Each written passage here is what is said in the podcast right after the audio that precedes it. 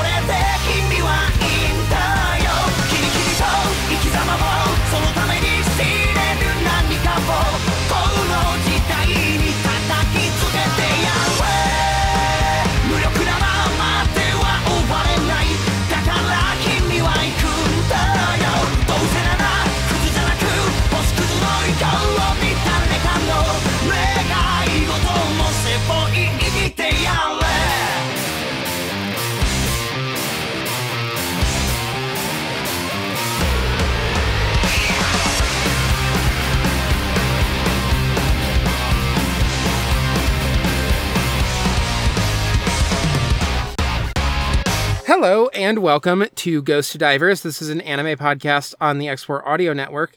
I am your co-host Niamh, and I'm joined, as always, by your co-host Connor.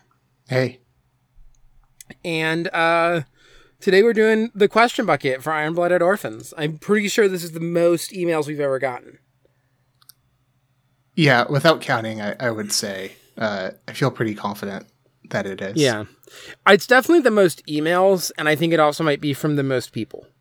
yeah, Um, and but the longest it's definitely the most well. emails. Yeah.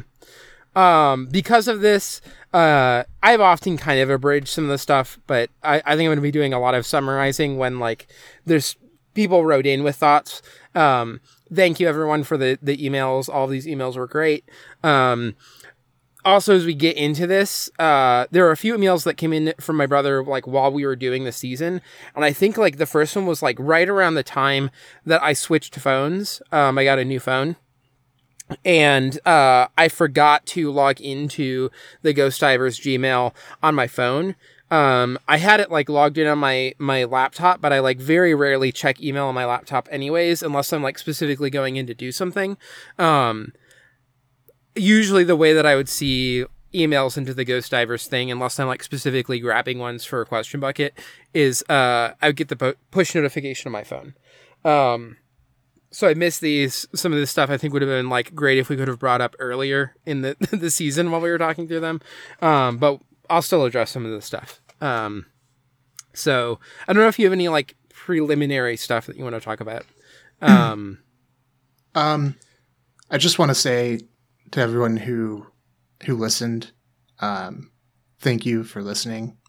Uh, as always, you know we're very grateful uh, for you taking the time to the time out of your life to uh, listen to Ghost Divers and um, to everyone who wrote in questions. Uh, an extra thank you. Uh, it was it was really it's always a really uh, heartening like feeling i look forward to to all of the questions that we get uh, and then reading them when we get them. Uh, it always i don't know about you uh, but it always makes me feel good to see um, to see that uh, like people's thoughts um, and that yeah, listening to Ghost Divers uh, elicited some sort of reaction, uh, hopefully positive.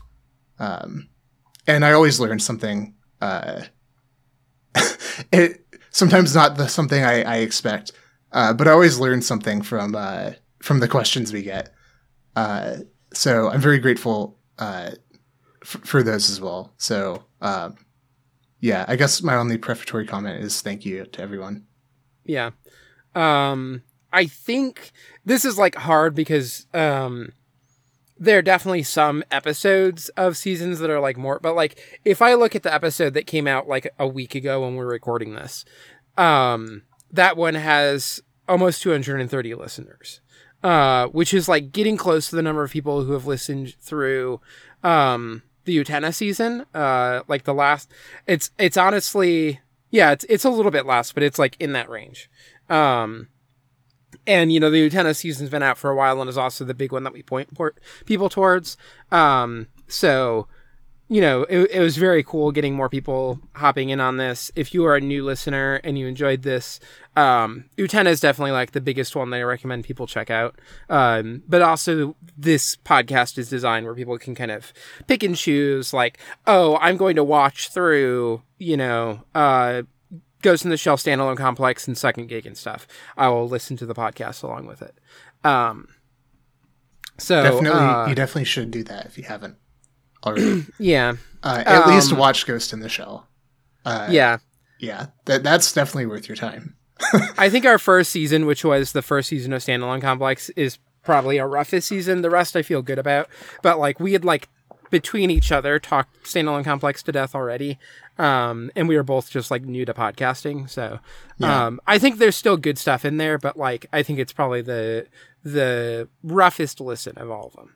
Um, so Yeah, that's my one caveat. Uh, I also recommend people check out the Rayearth season because they should watch Rayearth and listen to us talk about it. Um, yeah. I think we did, but- we did a good job with Rayearth. yeah. I try not to Um, get. Uh, I'm too I, too deep in your head about stuff. yeah. Well, I I always reflect on uh, like the past work we've done. Um, in this context, I'll call it work. I don't. I don't normally like you know amplify it to that degree. Um, I try not to obsess because I can like, uh, I can get too deep into it when I do that, and I can start Yeah. like you know kind of creating, uh, like overcritical. Uh, I get like unproductively overcritical. Um, but uh, I'm always re- reflecting on what we've done and thinking about how uh, how to do better, uh, along Yeah. with the other like you know few objectives that I'm always mindful of for Ghost Divers. Um, so I feel like we're continuously. Uh, I don't want to say continuously getting better because that's um, maybe not the right verbiage. Uh, yeah, but yeah, I kind of occupy that space between like, you know, I'm I'm happy for for everything we've done, um, and and also we're growing. Growing Yeah. is gonna be the word. right, exactly. Um, I'm I'm always trying to learn from, uh, from what we've done, even as I am like, uh, proud of you know proud of a lot of it. Uh, and then the stuff that I feel like is that we could have done better. Uh, you know, I note that and then I move on, and I have to kind of like shut off that part of my brain where I want to obsess over it. Um, Plus the I other, truly think the the Uh, only thing that I've thought about is like, oh, maybe like when we get to like ten years, like ten year anniversary, we like do standalone complex again. But it's like the Mhm. only season that I would really want to retouch. yeah. Um, so the other thing that's nice about podcasting, although I guess this holds true for any other really uh, creative form, yeah, um, you just keep going, you know. Uh, Yeah. So it's like, yeah, we had our chance to. One way of thinking about it is like, oh yeah, we had our chance to do rare, we did it, and then like, you know, we covered it, and then uh, however we did is how we did.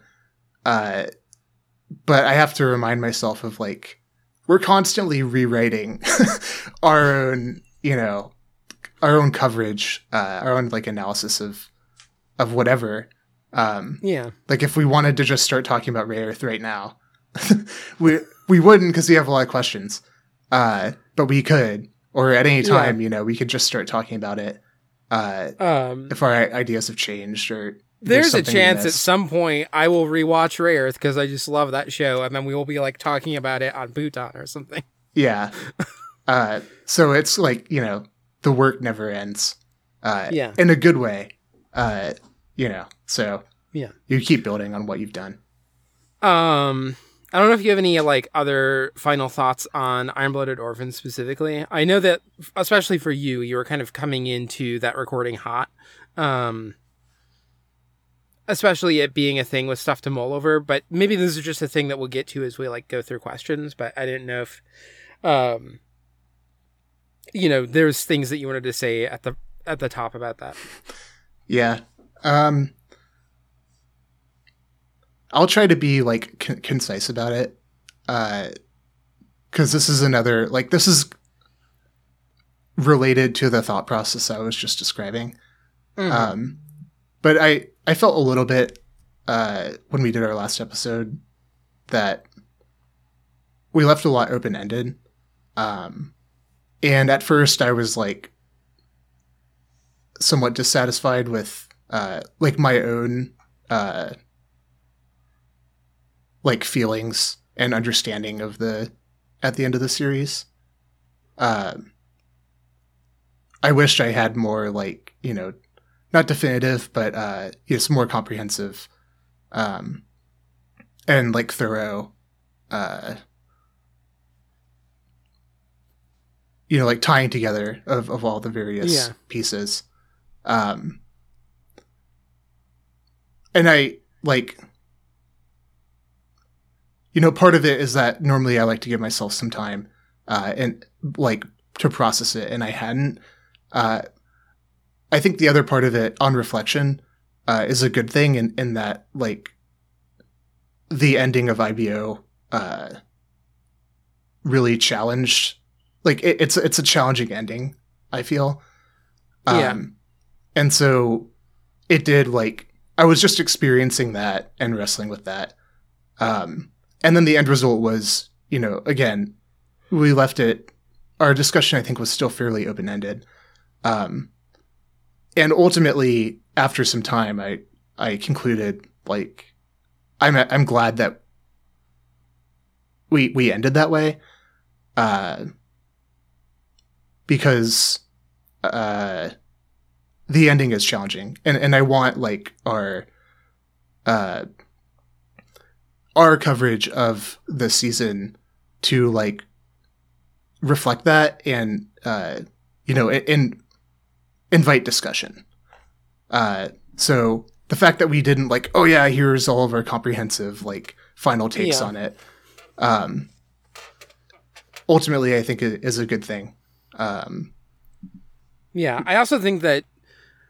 I mean, th- this is like getting to some of what you're talking about the ending being kind of open ended, but I I think that um, I think that I think of as like a strength of Iron Blooded Orphans is that um, it will it will show you things but also i think expect you to like hold other things in your head.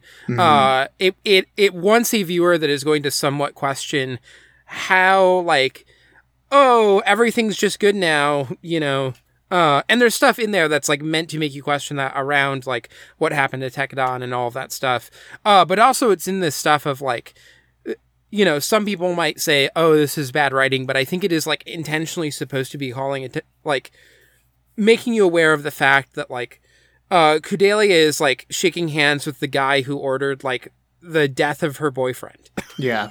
you know? Um like you are supposed to be aware of that like that is like part of the ending. Um that part of this like survival that they are now in is like this folding into the regime. Um and attempts to like make changes within it, but like they I think you're supposed to live with that tension and not just immediately assume like, oh, this is just this good ending. Yeah. Um Or this bad sort ending. of comes yeah, or this bad ending. Um that there's this like complexity here, that this is like seeing how um these systems of power will like uh reject like some things and then pull other things in in order to like maintain that power. That will like reject the most like um you know i think Rustal is in many ways like uh uh his focus is like on like peace I, I've been thinking about this especially because I also recently watched through all of Gundam Wing, a show that I think is very stupid about like ideas of war and peace. and I think Rustal, in, in a like this show is smart about like Rustal cares a lot about like maintaining peace, and what that means and what the I like IBO is aware of is often that like pacifist urge to maintain peace and order is like a can be a regressive thing that like there is actual revolution that can happen or spring up um, and that has to be put down because it is disrupting peace it is Right. disrupting order By definition, you're maintaining like the current order. Yes. Uh, and so, like, the things that Rustal wants in, to me, like, lesser Gundam shows or like, Gu- like Gundam shows that aren't smart about these themes, he is just like the hero that is like, well, we should bring peace, you know? These people are like waging war and we need to make peace here. Yeah, these people are like Um, waging this war for no reason, and Yeah. we just need to like stop them and so that no like no one else has to die. Yeah. Um and so then getting that ending where like yes there is there is something like still positive about a world at peace and that means like outlawing child child soldiers and that means like these other things. But like all the stuff that gets passed are things that are in the interest of like this maintaining peace and order which is also a maintaining of like a dominant social order. Yeah, um that sometimes in that maintaining can result in like improved conditions like we get rid of child soldiers you know? Yeah, um but still, but like that the you know ruling hegemony has not like changed. It's just Yeah. the like certain dimensions of the like way society's organized have have changed, but not in like a not in a revolutionary way. yeah um so uh, you know but that is a thing that like you watch it and i think there is like a I think that the show is intentional about sometimes playing like playing up in that moment, like the first half of that episode being like a grand tragedy, and then the second half being like, and everything's good now, but then giving you those little glimpses. Yeah. Um, because it wants you to like have to live in that like tension of um you know, this like very binary way of thinking about like uh war or conflict and like peace, it like misses something in it. Yeah. Uh that there is like sometimes necessary struggle and conflict. Um and also that that like necessary struggle and conflict can still like create worse conditions for people even as it is like striving for better conditions so um or something that's like maintaining overall worse conditions can create like pockets of better conditions you know Right. um Yeah. Um I think I I agree with you. Uh and I I really as I did in the moment, um, but also like with more time passing, uh, more and more, I uh, really respect the way the writing of the show, uh, and the way that the ending is handled. Um, for for those for those reasons. Yeah.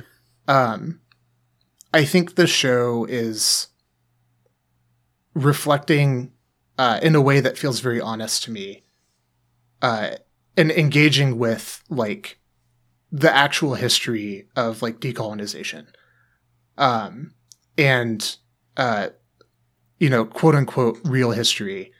Uh,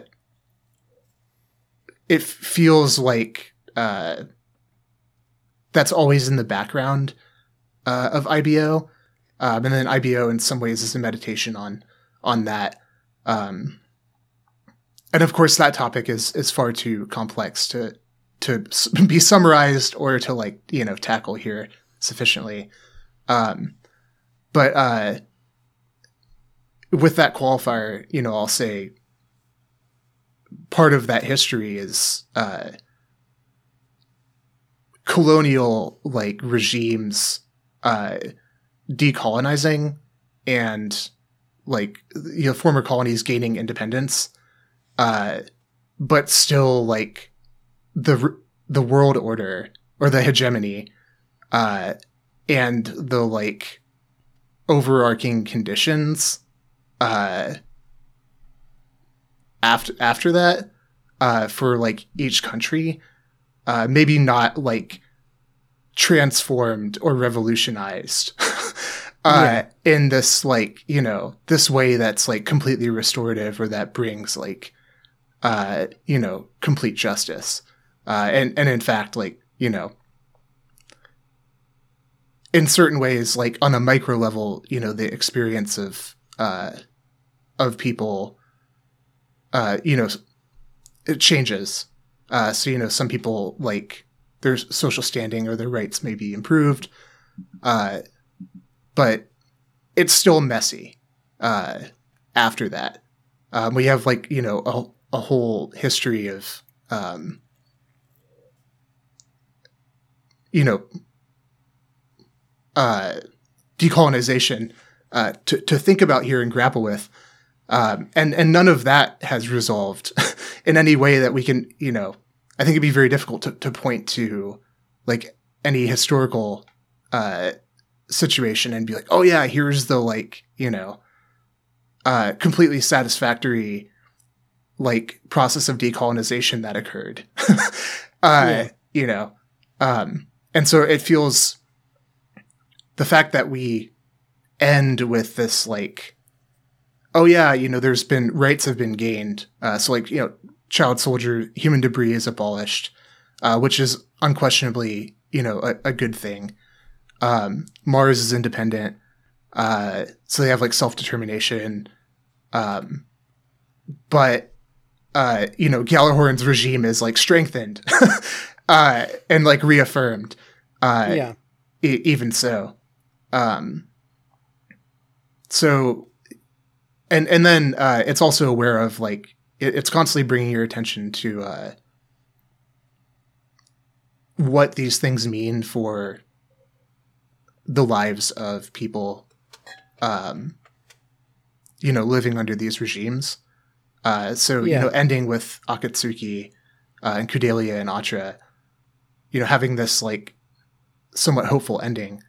Um, also then like you know that forces you to uh, become fully aware of like what has been gained uh, right as you're like as as a viewer you're grappling with everything that's been lost and like holy yeah. shit like i can't believe you know everyone's dead uh, and Galler like Rustal wins uh, so you're grappling with this outcome uh, and then the show like whips you back uh, to become aware of like what's been gained um, mm-hmm. and uh, the uh, the awareness and like the honesty and, and the layering of that uh, is is fantastic. Um, I guess the one other thing that uh, I, I feel I'd like to say, um, there is a like I'm not even going to use the word bittersweet. Uh, there's a real bitterness in the ending of IBO. Um, that I, I don't think I was able, like to me at least, Yeah. um, that I don't think I was able to articulate in our final discussion episode. Um, like even as uh, you know, all, all of these like you're uh, presented with all of these things that you know are positives, um, Yeah. and all of these things that have been gained. Uh, I think there's a very difficult feeling of like of loss in that like okay yeah you know human debris is like abolished. Uh mars is independent. But is that really what this was about? Yeah. and that like what this really was about might be like the more important thing. And that's the thing that's been lost. Um and that is like written over uh and like uh you know um disappeared from history uh in the way that the show is kind of like alluding to um and it's this whole like re- you know revolutionary potential uh that then just results in like reform Yeah. um, but that too, like, there's a bitterness in like human history that I think is reflected there. Um, where, you know, the history of a lot of like revolutionary moments or uh, movements is exactly that, right? Like, yeah. there's this like uh spark uh and you know we, i don't ag- i'm not saying we agree with every revolutionary moment that's ever existed uh certainly not um but a challenge to like challenges to like oppression um you know in, in the uh with the potential of creating like you know f- uh a better world uh more like Yeah. egalitarian world. Um there are these moments where like you know this possibility uh wells up uh and people fight and they die. And like the ruling regime is intact. Uh and and like gets through it by passing some reforms you know after the real like the revolution has been like quashed or whatever the like core uh you know contingent of that was carrying that uh has been like defeated destroyed and killed um then there's like some reforms that come after that and then Mhm. like on the heels of that the ruling regime continues um Yeah. like a- and and- those and those reforms uh s- serving this dual purpose of like there is some addressing the the issues but not like the core of the issues and is addressing them in a way where it is intentionally supposed to like uh, bring down yeah forestall and like bring down the tensions like let off some of the steam. Um but not like actually address the you know it's letting off the steam it's not getting rid of the flame underneath the pot. Yeah, exactly. And I think um there like there's a tremendous like bitterness uh Mhm. that you can feel um like thinking about that process in those moments. Uh, and that is Yeah. definitely like very much present in the ending of IBO. Um, um a thing also that we didn't really talk about in the episode but i want to bring up in like the context of this um is that i think in a in a like like it's doing all of this in like a very political sense but i think that this show is a show that's often very savvy about anime genres as well we talked about how it does this with some of the like harem trope stuff and i think Mhm. like complicates them and does uh, interesting things there um and i think one of the things too is that like a really common trope in like a lot of uh shonen anime that you know, mecha anime is often like a, a overlapping circle with or uh, you know, subgenre of or whatever. Um is this kind of like um you know, the the boy like keeps trying and striving and you know, succeeding and keeps like, getting back up and yeah, and keeps Yeah. getting back up, and like that in and of itself wins the day. Um, and this feels like a very uh specific like counter to that in a way where I am not surprised that like a lot of even like fans of the show at the time when it was airing, a lot of people did not like the ending because the the ending is intentionally not giving you the the shonen catharsis of you know the boy gets up again and keeps striving and wins the day. Um, Yeah, at a know. certain point, Mika just like doesn't get up again. Yeah. Um, and then in fact, like that continuing to push in it is like part of what does him in. Yeah. So, um, uh, yeah. I know I I already said I used up my my only. This is the last thing I'm going to say. Um, but uh, in conjunction with all of that, uh, and and this is like something we kind of I, I think we did talk about, but I just want to connect the two things. Um, the show is also very like honest and aware of um what it actually like takes what what government actually means. Yeah. uh, and like the complexity of like social and political structures.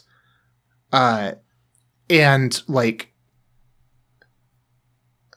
admiration is the wrong word. Um but i think the show the Gjallarhorn of Rustal Elion the show presents the case of like of Rustal Elion. Uh in a way that's not just like it's not slanted, right? Like we can understand that Rustal Elion like is conscious of like Im- things that are important and necessary and true uh to a degree that like most of the other characters are not and that Yeah. like the other characters not being conscious of those things like is part of like them not having a viable like of there not being a viable like alternative. Uh and that's why the whole like king of mars thing you know it becomes like this mantra uh Yeah. this like revolutionary like mantra. But is there ever any substance to it like Yeah. does anyone ever fucking know what that's going to look like or talk about it or Yeah. think What, about what it? What does that really mean? yeah, no one fucking knows. It's a wisp. It's just like a wisp Yeah. in the wind. There's it's just Yeah. a like not barely even an idea. Yeah. Uh, and like and and the King of Mars feels like such a shonen thing of like you know you strive hard and you become like the the king of the ninja or you know whatever the like thing is that the anime is about. yeah. Yeah, you're like Uh, the king of volleyball. Yeah. So get the Haikyu reference in there. Yeah. Uh but like you know, I, I think a question we have to ask at the end as well is like is Tekkadan becoming King of Mars? Like, what does that look like? Is that any, like, honestly, is that going to be better than like the ending that we get? Yeah. I don't think there's many reasons to like believe that it is. Uh, even as the ending is like, you know, is so disheartening. Uh, the show is also honest about like, okay, yeah, like there are shortcomings to what Tekkadan is like, and what is required to actually like reform, uh, like social order and to like replace this hegemony of Gjallarhorn. It's so Yeah. far, like, it's so far from that Yeah. uh, it might be like the seed of what could could be that uh, but it's like by the time the the series is over uh, and i think this is part of why like they slowly it all just like unwinds and then by the end they're just in biscuits like they're like on biscuits uh philosophy it's just like oh we just need to like survive um, Yeah. because they don't like the higher they go in terms of like challenging this order like they don't have the capacity to replace it uh and neither does mcgillis uh yeah. so you know uh, and and by the way I'll, i will shout out uh, olivia um, i'm like indirectly responding to some of your comments in the discord here uh, which i uh, I I appreciate and uh, we're uh, we're great dialogue um, for for Yeah. helping me um, articulate some of this these ideas like for myself. So thank you for that. Yeah. Um, I feel like I I forget if it was like off mic or like in chats or something. You like felt slightly bad for like not responding right away, and I was like, I think that's like one of the days that you were in like Montreal getting engaged. Like it's fine. That was the day that I drove straight back from Montreal to Cincinnati yeah. in one shot. Uh, and then we were we got home at like probably 11 p.m. or like 12 yeah. and Olivia posted at like 9:30 and I'm just in like I'm like north of Columbus, Ohio, def- like in delirium just like driving driving uh so uh yeah, I didn't respond. I wanted to respond and be like, "Hey, can I like thanks for the comments. Like this is Yeah. great. Can we respond on the question bucket?" Uh, then I just never responded and then like, you know, the the the Discord thread like it moved on. So then it felt like yeah. I wasn't gonna, you know, whip it all the way back for that. Uh, but now, now I'm responding, so I can close out Yeah. that chapter in my mind, uh, and uh, and not feel bad anymore. Yeah. Um, should we get to the the emails with Yeah, yeah. Okay. yeah. Short, just some short prefatory comments here. No, I mean, this might be a long episode, and that's fine. Um, so our first email, this came like back end of April, um, from Joe, uh, which is the full city on the the Gusion Rebake full city. So, I have an answer for this. I don't know if you have an answer, Connor, but I I have a pretty strong answer here. Yeah, when you Um, said that you had an answer, I just stopped thinking about it. So go for it. Yeah. So if you go look at the the Gundam Gusion rebake and then you look at the rebake full city, the main thing that changes is that the shoulders get get bigger. They they get fuller, right? and they Like- change. They go from like Yeah. like circular to like angular. So I think the full city is the full shoulders. And so the city of big shoulders, if you Google this, is Chicago. So that's the city. That's the full city. You know, Chicago. I'm I'm looking at this Gundam, and that feels right. Yeah. I can't. It's the Chicago Gundam. I'm not going to attempt to say why, but yeah, this is this is definitely Chicago. Yeah. So the full city on the Gusion rebake full city is Chicago. De- definitively answered. Yeah. Um I will take no other answer. I'm pretty sure that's what was that's what the creators of IBO intended also. So Yeah. Um, we got a number of emails from my brother, um, in particular to you, Wes. Uh, I'm sorry that I didn't bring some of these up earlier because I just didn't see them until like it was like a little bit before we were going to record our fin- finale episode, and I was like, at this point, it's just question bucket fodder. You know, um, we're too close to the question bucket, so. Um, but uh, I'll just sort of summarize. So the first one was about uh, what's Mika eating uh, throughout the the series. We I think we asked this question on an episode. Um, uh, Wes wrote in and said that it is Mars palms, um, and then also had some thoughts about like because we were talking about sort of food broadly, uh, but also like specifically food and, and Mars palms for Mika, um, and talked about it as like perhaps this um, pacifying element for Mikazuki, especially as somebody who probably grew up with very little food and so then has like uses food as this like sense of security and comfort. Because if you had this, this is a thing that um, you know, Wes says we see this with like my dad who grew up in uh, East Berlin after World War II. Um, that uh, like the lack of food is a thing that sort of influenced him, and so now he has this sort of attachment to food as like a like food in the house makes him feel secure, stuff like that. Uh, this was even more intense with our with our um, grandparents who lived through the war as well, and there's like uh, extensive shortages then, but um. Yeah, and so there's some of that stuff going on with Mika, perhaps where um, having this food with him at all times and being able to eat it is like a, a thing that kind of gives him the sense of security.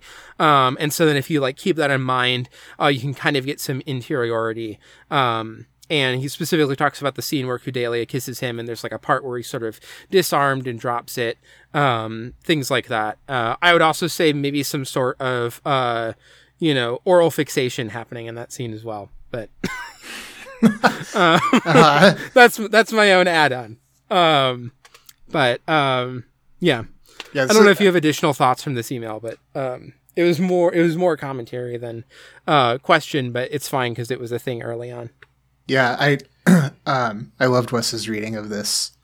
Um well, I'm grateful for answering our question. Um which I don't know if we sometimes I'll uh sometimes we'll like address questions to the audience when we're podcasting and I'll just eh, like completely forget about it right immediately.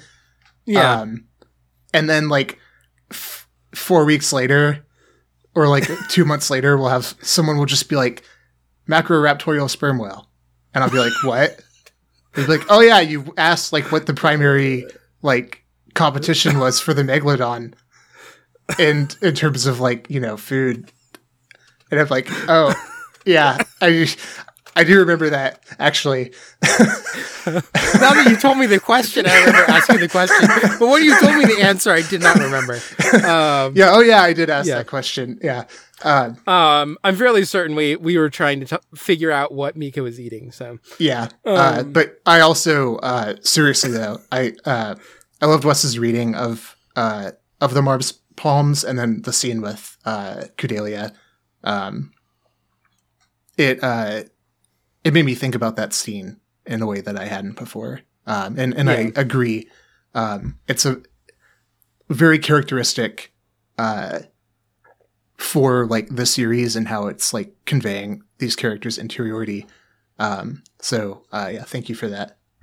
Yeah.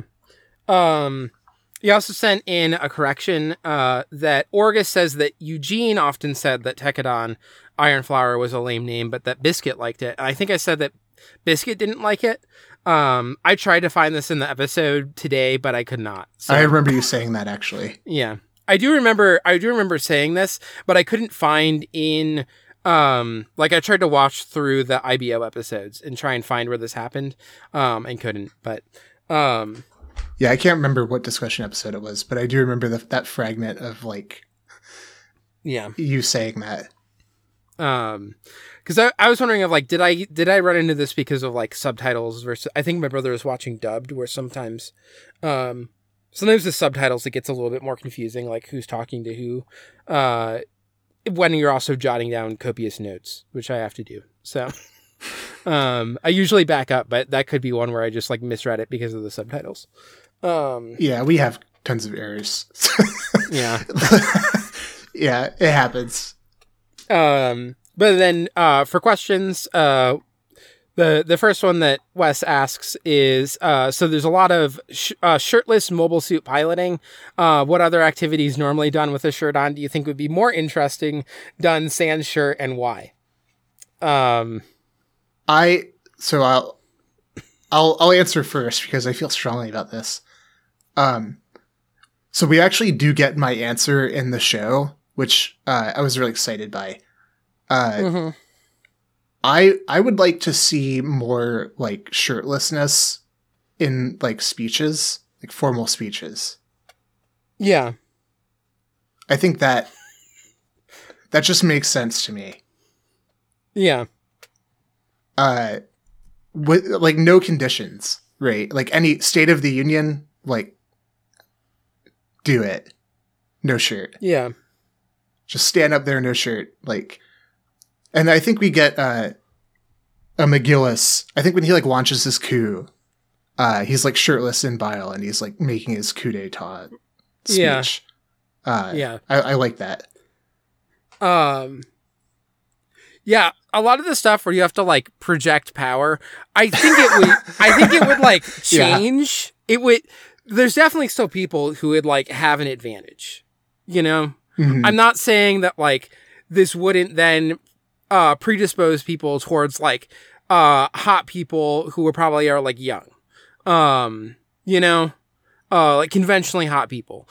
But those people already carry similar power when it does when it's like doing public speeches and some. And See, stuff. I'm not I'm not even Um, thinking about that. I'm like I'm thinking about it as like for me the condition of it would be that we're like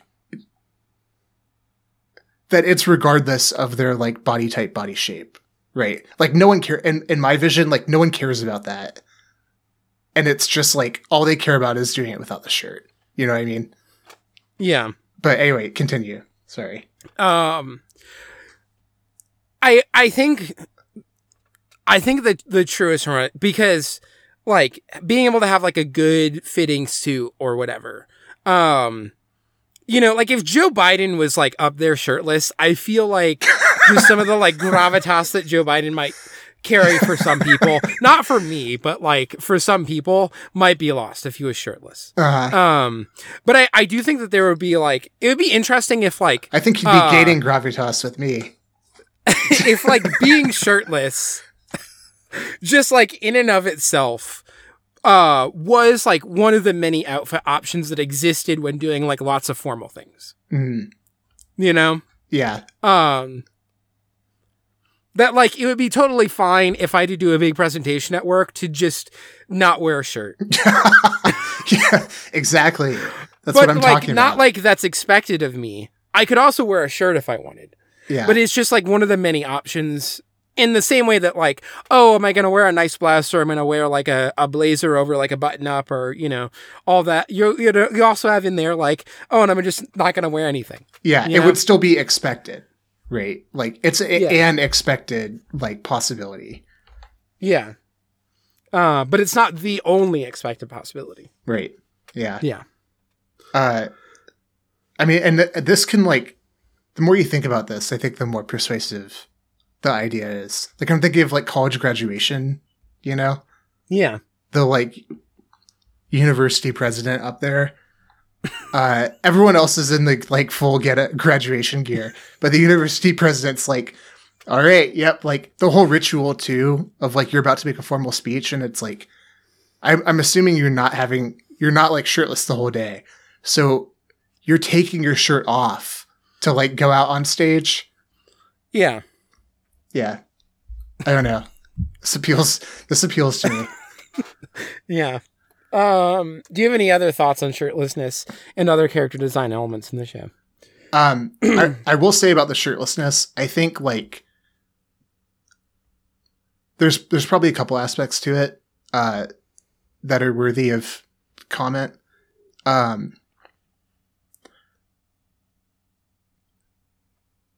my like, so my thought begins with McGillis like shirtless. At uh, um, as, as so many of them do. Um, uh, like for like once he gets into Bael and when he's like leading his coup d'etat. Um and i think there's something there about like in contrast to like his mask right?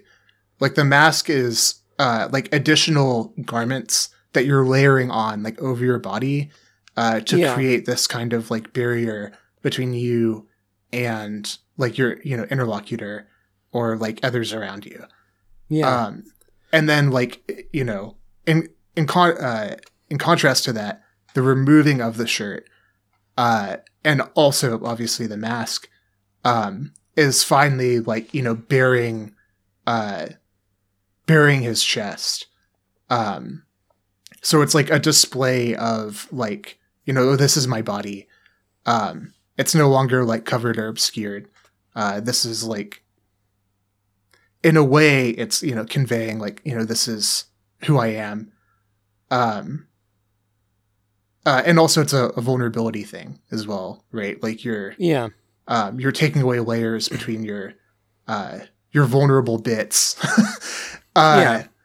and uh it it actually reminds me of uh coriolanus um of of shakespeare's shakespeare play uh, where one of the big uh, so it's actually Coriolanus is referencing like part of Roman history uh, where like uh, people running for political office in that period of for like consul in that period of uh, Roman history one of the rituals that was done in like campaigning uh, was like opening your shirt and like showing your wounds, uh, like the wounds that you or scars or whatever that you had sustained in like battle for like fighting for Rome, um, and even like uh, not only showing them, but like even to the extent that people would like come up and touch your wound and like put their finger in your wound and stuff.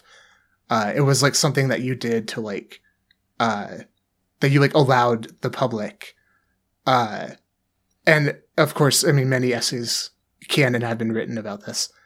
Um, but then Coriolanus, uh, in the play, like being so disgusted by this and you know, refusing to do it, uh, because he has this like disdain for, uh, for the public and, and for the mass of humanity.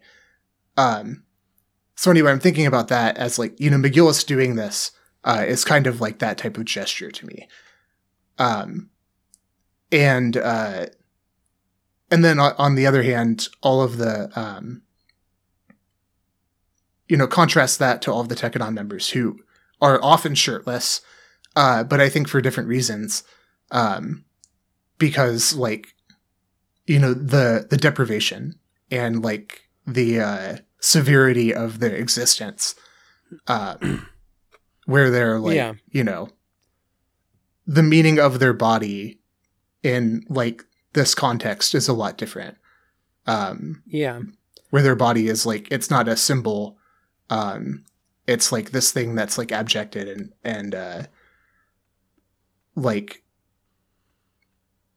uh, punished and in like these extremely harsh conditions, uh, and having to like survive all of that uh, and become like hard and strong uh, in order to like survive that. Um, yeah. And I, I think like when they go to space, we do end up seeing them in like, you know, normal suits in the cockpit and stuff. Um, but there's is also this like very basic way when they first get introduced of like, yeah, you have things on your back that let you interface with the thing that you're piloting. Um, it's probably just easiest to just not wear a shirt. yeah, that too. and and it is like emphasizing i think the the way that um you know you in the you are in the cockpit but you are still like open and vulnerable in a way um and you know they will end up having the normal suits usually in space but it kind of recalls to some extent like the the scene in uh or like the episode in victory where um uso like runs away naked uh gets into the cockpit and like goes out into space and then they like uh what haro has to like blow a bubble to like protect him so he doesn't like Yeah. die in the vacuum of space while he goes over to the the airlock um yeah um and this is like not quite to that level but there is still that like uh you know whatever get there's a certain degree to which like whatever gets into the cockpit's probably getting you uh but Yeah. also a common trope in this is like the the people getting sucked out of the cockpit or whatever um so Yeah. um yeah uh One yeah, day I we'll finish talking about Gundam Victory. I think for them it emphasizes a lot of their um like you're saying sort of their vulnerability and the like how little they have you know Yeah. they're shirtless. Um so. And also them getting like pilot suits is a thing that like happens over time as they like grow as a company. And Uh, become more enmeshed into like you know yeah. these like established systems. Yeah. Like oh like now Uh. you're part of Gjallarhorn now you're like part of the earth the Arbrau like earth government. Uh, and so now you look like you know this, this change in status is like you know uh resulting in like a change in in in gear and whatnot. Yeah. Um do we move on to the next email? Yeah. Um, so this is a very nice email. Um, but the the base question being, um, so I shared that on one of my rewatches of IBO, my infant child was sleeping on me, uh, back when they just couldn't sleep at all on their own. Um, and what thoughts on being a parent, sibling, and or child in an often hostile, challenging world does the show bring up for you? Um, and then sort of share some thoughts about, uh, you know, themes of siblings, genetic and found, uh, and orphans, um, and a lot of this stuff around, uh, you know, this being a thing about people trying to like find family where they lack it, um, and then also tying it to, uh, maybe a more universal experience of childhood where, um, even if you have the best parent, they're not always going to be there for you. Uh, like part of being a child or being a parent is like the moments where there are limitations and where you have to like Where you're on your own. yeah you are on your own and that will become more and more a part of your life uh, that you are just on your own um, as you like grow up in age um, and you know had had some additional thoughts uh, you know described you as a, a found sibling for me Which um, was that was really moving. Um, yeah So thank you for that. Um, I like I never thought of myself uh, like that before, uh, but I hope that I I hope that like that felt accurate for you. Yeah. Um, I do think that, you know, I, I was reading this email uh, and being somewhat moved because there's like multiple things that have, have within my own life. Um, being the youngest of five, I think there's a way that like being the youngest, people assume that you're the the baby. Um, but I think especially as like the size of a family grows, uh, that becomes more and more like there are just lots of there are lots of people other people that your your parents have to deal with in various ways um and also there's a way in which like i think when i was the youngest my my parents were a little bit more like they had, they had been parents for so long you know? Um and I now have a kid who is growing up and is getting to be about the age that uh, my brother was, my you know Wes was my closest in age brother when uh, my parents had me, and I am watching my kid get to this age and be like, you know, uh, finally I don't have to pay for daycare because they're gonna get to go to like uh, pre-K at a public school now, um, and that's just gonna be like a, a relief. And like as they become more independent um things when i think about like having a newborn i'm just like i don't know if i could podcast for a while if if we decided to have another kid which currently is not at all in the plans. Um so all of that stuff being like uh that in and of itself i think was a bit of an isolating thing for me in a in a weird way um and then i think also just like being queer and especially trans, I think can can make you a bit of an orphan. Um, even like my family being uh, mostly accepting, um, you know, like at least very outwardly accepting. Uh, there are a lot of ways in which my parents have struggled with like making the actual changes around. You know, I've been out at this is like eight year. How many years have I been out as trans?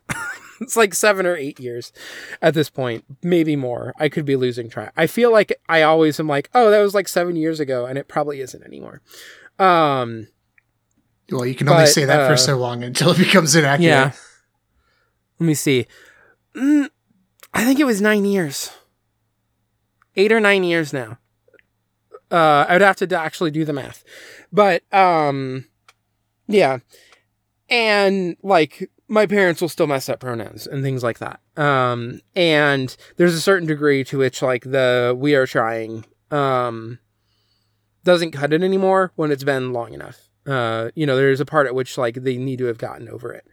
Um, and so I think there there are a lot of ways in which like the the isolation that I already felt became intensified by coming out. Um, having a period where I knew that I was trans, but um, a lot of my family didn't, and you know, having like I had a brother who lived in Chicago and, and went through a really rough time when his child died and then moved away. Um, and that was around the time when I was starting to figure out things, and it made like being there for my brother very difficult. Um, but also in a way where I think a lot of my family doesn't really think about like that time as being a thing that uh, I became distant. No one reached back out again, so it was meaningful to me to like get um, my brother reaching out and and listening to uh, you know Ghost Divers now. So. Um, but yeah, I, I think a lot of that stuff is just a thing that I I, I think I have a natural inclination towards a lot of stuff that is going to focus on people who have to like come together and form families um, and form like non-conventional families often um, because it's just a thing that I've had to do repeatedly throughout my life is like uh, find the people who I have as my support network um, and honestly, podcasting has been one of the most uh, successful developing a support network yet. Uh, I I probably have like the most people that I talk to regularly now uh, that I have in a long time. Um, you know, basically since like leaving the educational system where having your friends around is a little bit more baked in to to life. So, um, yeah. Yeah. I don't know if I have any like other specific thoughts, but um, I do think it's just a thing that I enjoy in a lot of media. Um, I think for me, um, I kind of like glommed on to Wes's question about, um, you know, what thoughts on being a parent, sibling, and or child in an often hostile slash challenging world does this show bring up for you? Um, I so disclaimer: I don't have a child. Um, but uh, I've also, you know, I've thought a lot about this question um, over the years, and then especially like more recently, um, where you know, just last night, um, I was having Sarah and I were talking about, um, you know, our plans to like have a child. Um, and our, our intentions to do that and you know perhaps like doing it sooner than we had uh had like assumed or had talked about previously Yeah. um and uh this morning like before i saw this uh email i like thought back to the akatsuki uh to the ending um and you know, again, we've commented extensively on the ending. Um, but I think the fact that it has Akatsuki uh, it, it is like so prominently featured um, has a tremendous amount of meaning, um, like within that uh, the context of all of these like horrors and um, the very bitter, you know, uh, the intensity of the bitterness and the like scope of history the the like uh acute awareness of like the brutality of history um and you know what that means for uh for the future. Uh and i think like speaking as someone who like intends to you know at least try to have children um I had a uh, professor uh, in college um, who was uh, a very big influence on me uh, in my thinking on a number of things. Uh, but he was also a poet, and um, in his poetry, he often talks about um, like creation. So you know, creative work, uh, the creative act, but also like childbirth um, because he has you know his own children. Um, and he talks about like the cre- uh, the creation of life as a hope that transcends death. Uh, and one of the only things perhaps the only thing uh, that does like transcend death uh, in any form. And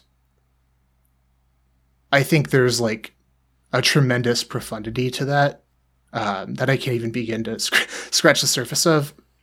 Um, but something that like it guides my thinking a lot. Um, it it like stays with me, uh, and it guides my thinking on like having a child. Uh, it gives me like strength and hope um, for the choice uh, of of having a child, um, and for that child's life. Um, Yeah. and I think that's here too, um, in the ending of IBO.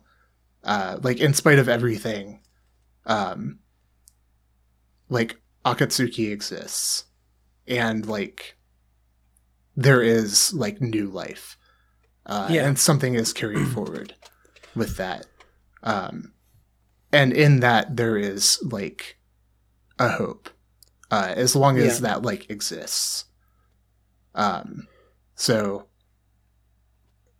Yeah. that's probably It's where I should conclude my my my answer. just to like briefly go back to that that one weird fanfic that we we found um you know people getting back into mobile suits in the world of IBO fully expect it uh i assume that there are there are still people in mobile suits uh when that series ends the idea of akatsuki someday getting into a mobile suit is so depressing to me It is. um It is. um, but even as we have the awareness that that that might happen, um, I think there's still like you know a hope in that. Um, just because Yeah. there's like the possibility of like possi- like if that happens there's still possibilities around that like a whole world of possibility around that. Um and then of course the possibility that it doesn't happen. Um and like even though we know the world that akatsuki is born into is just super fucked up um you know there's like we still see the love of like Atra and Kudelia, you know, their their parents, um, and we see we like feel the the hope that's there, um, in spite of all of that. yeah So I don't know. I'm probably just rambling now.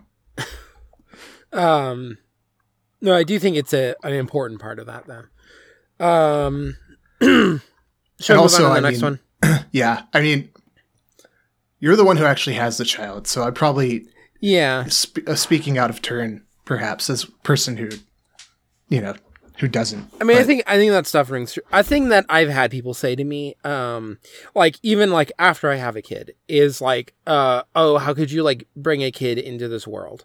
Um, and when people say that, I, you know, specifically, uh, I think comes up most often around like global warming. Like how how could you bring a child into a world that's like probably going to be, uh, become more and more like deeply affected by global warming?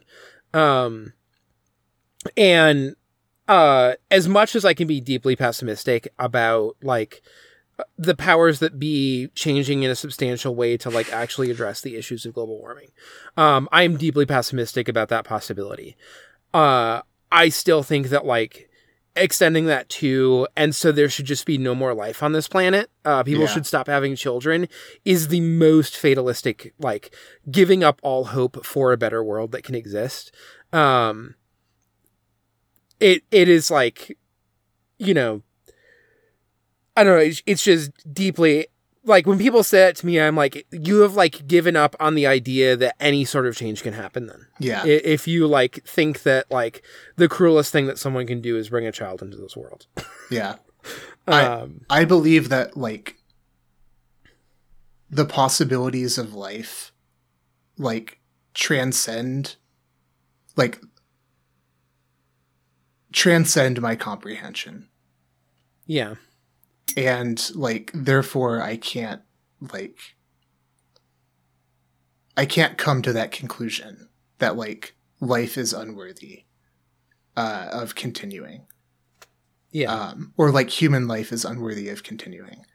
Um, I think like it is worthy, um, be- and like there is like a hope there that like transcends my my comprehension. Yeah. Um Anyway, should we move on to the next next email? Yeah. Um, I'm gonna say on this one, so far we've had emails from from people that I uh, know, uh, you know, people who've written in before or who I know personally, things like that. Um, this person specifically called out later that they forgot to like sign and stuff, and they're just gonna keep doing that. So, uh, without like knowledge of full intention, I'm going to say that this person is anonymous, uh, but they're the first time that they've written in. Um, a thing that I sometimes forget to mention with Question Bucket, but if people put like their name and also their pronouns in the signature, uh, extremely helpful for me because as a trans person, uh, I know, you know, we will get emails later on where the name that's on the email, like on the the account, is not the name that I'm I'm going to say because it's just sometimes the reality you live in as a trans person. Um. So, uh, I will say this is from anonymous, but uh, if you wanted to have your name specifically called out, I'm sorry. Um, but uh, anonymous writes in and says, uh, first time caller, second time listener, two questions. Uh, the first one, I like Barbados, but I find it as uh, too many bes- bespoke forms. I think I agree with this. There's like at least six. Like the three are fine, but there are like additional ones within it that that are wild. Um, and I understand iterative main character suits are to be expected given mar- merchandising, but you got to draw the line somewhere. Um, is your platonic ideal, or in your platonic ideal of a Gundam series, when, how often should the main character Gundam get a new design, if at all? Um, I think my platonic ideal is the, and this is a thing that's like long running, but I, I really like in the original Tomino Gundam stuff that like there is just like the Zeta Gundam, and then you get to like double Zeta, and the Zeta Gundam is still around. There's just now a double Zeta Gundam, and somebody else is just piloting the Zeta. oh yeah. Um, yeah, because the like hardware is too like- valuable to just like to just ditch or disappear. yeah, I kind of like where there's just like one suit the whole the whole season. Um, I say this knowing that sometimes like the V two in Victory Gundam I like more than the original. I think the V2 is a f- really the original is also a really good suit. Both of those are fantastic suits. I love them both, and I think the V2 is like a classic design to me. Yeah. Um, but like I watched Gundam X recently, and uh, I think the the original X um is just like that's a good fucking suit there. Uh, the double X, I the like part of what's good about the X is its asymmetry. It's part of what's like exciting about seeing it. Uh, it has a little bit of that vibe of like the new Gundam where you get the like one side of you know the uh the funnels like doing like one wing. Uh, you get like a similar vibe with like a half shape that then like turns into the- the X when it's going to fire. Um, and the double X is symmetrical, and I don't like it as much. So, um, you know, this is how it's gonna be. But like, I also think that the the platonic ideal of the Gundam is just the RX seventy eight too. Like, yeah. uh, there are there are a few other Gundam that I might say I like personally enjoy more. Uh, but also I got the perfect grade unleashed of the RX seventy eight too because it's the fucking Gundam. Like, it's the Gundam. Yeah. Yeah. Speaking of platonic ideals, I think I think we're definitely uh you're you're spot on there. Um Um, yeah, I'm I'm with you. I it it feels a little hokey when there's just like so many uh new like versions being introduced. Um I think the Barbados thing is done well. Uh in like aside from the there's too many. Um yeah, like by the time you get to Lupus Rex, like you know, it's becoming more wolf-like, and it's you know being adapted to Mika's like combat style, and I think the design is interesting, looks good, and it like makes Yeah. sense. Um, but all the other ones, like I'll, I'll be honest, like the like the Gusion, for instance. the the original Gusion that is just like a fucking frog is so the the like boring. There's just like a regular Gundam under here. No, keep the fucking frog. I know. I, I liked I liked the frog. I wanted to see that keep fighting. yeah, Um, and then when it's like, oh, all full the city, Kimarises, all the Yeah. Kimarises too are like it's too many. It's too many. yeah, and it's like, oh, full city, like full city rebake. I was like, not, I didn't understand, but I didn't understand because I wasn't paying attention because it wasn't like interesting. Like I didn't even understand what like was going on with that.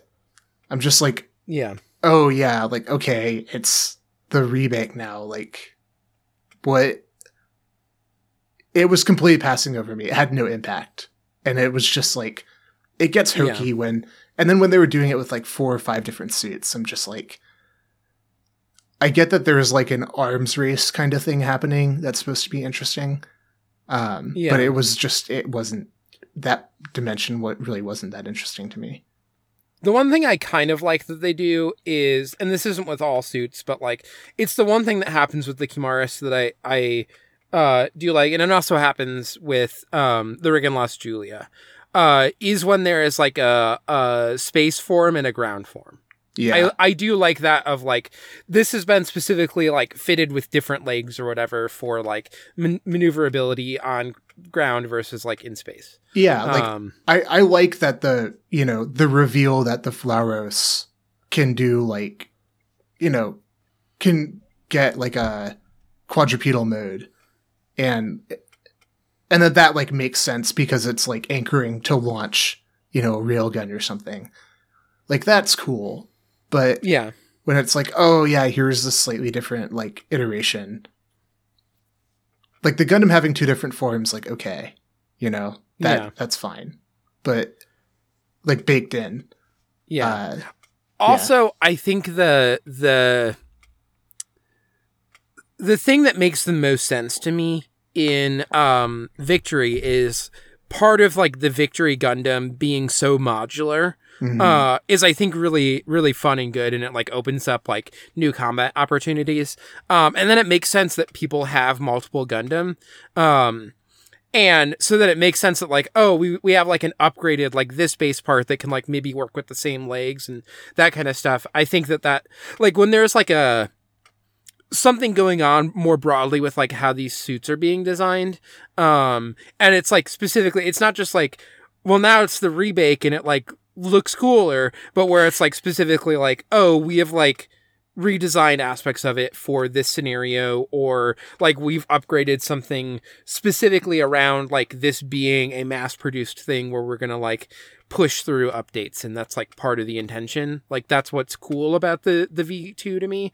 It's one of the few times that i i really like both suits and i like that there are two suits. Um but yeah i think that's like what i want more and in in my ideal i like it when it's just like oh shit here's the fucking gundam because it's just like the gundam yeah. you know? I'm like not at all when i watch it like a gundam series and it doesn't change i'm like not desiring change you know what i mean? Yeah. It's not like oh i wish this you know i wish this like we were getting iterative versions of this um just like organically like i don't care. Yeah Um, and I again so- merchandising it makes sense, but also um now building Gunpla, often that means that it's still going to be like a very similar kit. Like if you build I'm sure cuz they probably have like a few of the different uh Barbados forms as like high grades. And I'm sure if you build them it's like essentially the same like actual build, but like some of the armor pieces are different or things like that. Um and sometimes it's interesting to see like what exactly is getting changed here. Uh but part of the building of the gunpla for me is like the fun of doing it and and seeing everything. And like you know i learned my lesson when i did the uh Amida's uh Hyakuren and like the the base you know Azee's Hyakuren of like oh it's really boring just building this again because I've already built this. Like part of the fun is like seeing how all the pieces fit together and how they Mm. move and like yeah. understanding that. Um where like when when I picked suits, I like didn't pick ones that were going to be in the same line because it's just like I, I part of doing the gunpla is knowing that those are all going to feel like a very similar build. And so just what's the like one that I would enjoy the most. Um so um Yeah. We say Yeah. this and then like two of the iterative suits are going to be in my like best Gundam ranking. So it's you're valid. Yeah. Um then uh second question here, unless you have more. no, I'm good. Um you're at a house party and lost track of your friends and are stuck in conversation with McGillis. I think this is a really funny question. Uh, you don't see a good exit plan and are just going to be stuck here listening to him for a while. What modern day thing is McGillis obsessed with that's making him insufferable? Uh, Chat GPT. oh yeah, I was gonna say, is it not funny anymore if I say cryptocurrency? Uh, I mean, I could also see it being cryptocurrency. I just think uh, the cryptocurrency weirdos, uh, they like moved on to um, NFTs, and now I feel like they've moved on to like they're still kind of in that like Whatever. NFT crypto space, but they've also moved on a little bit to like uh, AI art and all of that stuff. Yeah, So yeah, that's true. Um, yeah, I just see McGillis being like. I see McGillis being like the the guy who is like in the finance industry who like went to the Ivy League school and like got you know one of those like high you know a job at like a high tier finance firm where he's making like you know uh, like significant six figures and is like very rich in his like 20s uh but like completely you know unethical uh and and then is like branches out like he starts there and then he like branches out to crypto because he's really excited about crypto. Uh and like his background is in like the traditional like finance and he's been like enriched by that.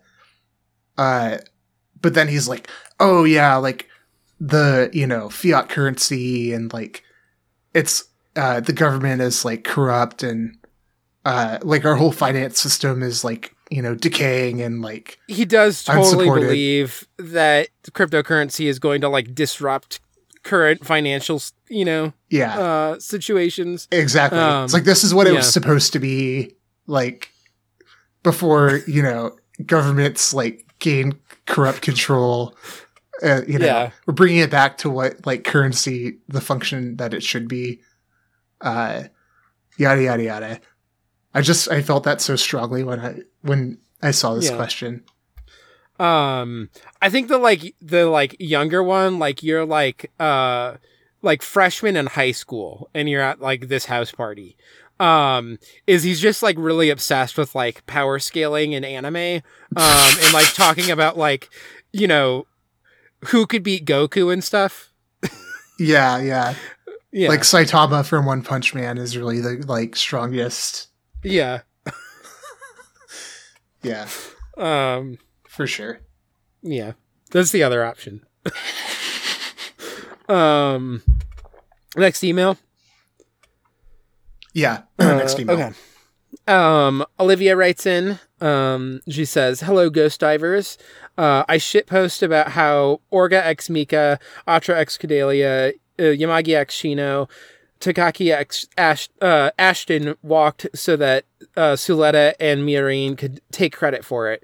Uh, but it's legitimately weird that G Witch, uh, that's Gundam Witch from Mercury, gets the hype up as the gay Gundam despite queerness being all over IBO. Um, what do you think is up with that? Um, and then we can do the, the other question uh, after this. But I don't know if you have immediate thoughts on this. My, I know you also have been watching Witch Witcher Mercury. Um, no i haven't yeah. Um, I just know that you're like, aside from when I make you watch something, you are just like doing your own private GGP. oh yeah yeah yeah i, Yeah. I haven't gotten to witch from mercury yet obviously um, Yeah. i'm still on g gundam Yeah, you're still on G Gundam. which Um, is uh we'll talk about that at some point First of all, uh, the first gay Gundam is uh, Amuro and Char in the first Gundam. Uh, and every other time that that comes it's been up. there all along Yeah. The second gay Gundam is uh, Tonya and Ennil, um, and also uh, Garrod and Karis in Gundam X. Um, I mean, I guess there's also the gay stuff in Wing, but we don't talk about Wing. um, no, Wing's Wing's fine. Wing's fine. I say with this eye. Um, did yeah, not your, hold your up sigh on my of resignation. Yeah. Um but no, there there's definitely been this I think I think s- like my serious answer on this um and I I feel like there's just been an extra increase in this recently. Um like within like like it was probably starting around the time of IBO, but I feel like it has been increasing. Um my impression is that there's like a growing uh fandom that exists that is generally younger anime fans. Um, and it's specifically around like uh, girls love and boys love stuff, and especially girls love. Uh, there's this like growing fandom around girls love manga uh, in anime, and it will hold up things like Lycoris Recoil um, as like an example of this. And I think a lot of the stuff is. I think there's still a way in which it is like not not actually queer baiting, but it is still like um like they never say in Lycoris Recoil that those girls are dating. Uh, uh, in fact, the more explicit gay relationship is between like the older male mentor characters. Do you Um, do you feel like it's cynical? Well, and so I I think this stuff is coming out of this reaction to older anime that I think is talking about queerness, but is talking about queerness in a different cultural context, um, where you know my generation being queer was not like a thing that you could very openly be in high school. Um, there were a few people who were, um, and you know, it was a struggle for like one to come out, and it was like very late that he sort of did it, um, and uh, was more of like a, a good student popular popular kid. And the the other ones who were like really out early were like very specifically like kind of in that like uh emo goth like they were already in this subculture that was around like feeling uh excluded from from you know the dominant culture. Um this is like also where i began to like within some circles identify as bisexual at first. Um but like that was there was so much more baggage around just being out in the way that my impression of younger like people in in high school and uh undergrad and stuff is that it is just like generally more welcoming. Uh it, it is i think overall easier to be out as queer in some way um in a lot of those like educational spaces. And i think that this one is that like younger people often have more space to like uh and like time within their lives to to really take place or like uh participate in fandom in like a very deep way uh where they are the people who you're seeing talking about stuff all the time. Um i'm not saying that there aren't also old fans and things and and stuff like that but I think one like youth, there's more of an attempt to find yourself that like predisposes you towards fandom as like a, a social signifier, um, in a way that sometimes when you're not always, but sometimes when you're older, it is like easier to distance yourself from the things that you are a fan of as like a defining part of who you are. Um, anyway, I think all of this is like coming together in a reaction to older anime, um, that is often dealing with a far harder time to be queer, uh, a far h- harder experience where um, things often need to be talked about without actually being talked about, being talked around, um, and people can go, you know, listen to our Rayearth and Utena seasons. It's exactly what I was seasons thinking. where I think we we really like dig into this stuff. Um, but I, I think that there are lots of people who would watch even Utena, which at the time was like one of the pinnacles of like this is an anime specifically talking about like uh lesbians and queerness and all of that kind of stuff. Um the the fact that like you know they are engaged at the beginning is like a, a monumental thing for the time and i think there's lots of ways that people can like view that as there's like some tragedy to the ending uh things like that that like this is like doing bad tropes or whatever um and so i think there's like a, a way that a lot of especially younger and more involved in fandom audiences now, uh, aren't watching the old stuff. And when they are, they aren't really cued into the ways that it is talking about like a, a previous, like older queer experience. Um, and so they are they are not picking up on it or they are reacting against it because stuff is not um sort of immediately like Presented in the way- or in Yeah. the way that's desired. yeah um and I, I I haven't been fully following fan reactions to Witch from Mercury. Um, I sometimes get the impression that there are some people who are disliking this the second season in part because I think it is complicating some of the relationship that exists, but also it's not over yet. Like when we're recording this, um, when this episode is going out, the second uh, cour, it's actually still the first season, but the second cour of um, from Mercury hasn't wrapped up. Uh, and so my guess is that relationship is going to come to like a happier conclusion than it, it might in some other shows, especially older shows that are like uh more having to deal with the the larger amount of tragedy that just existed around queerness you know back when I was growing up or even earlier. Um and so I think that is that is part of it is that like uh there is a specific fandom that exists around like girls love today. And that specific fandom has very limited ideas of what that is where i'm gonna i'm gonna bring it up connor. Nana is talked about as queer baiting constantly. I I, Um, I welcome Nana yeah. mentions because I also you've converted me.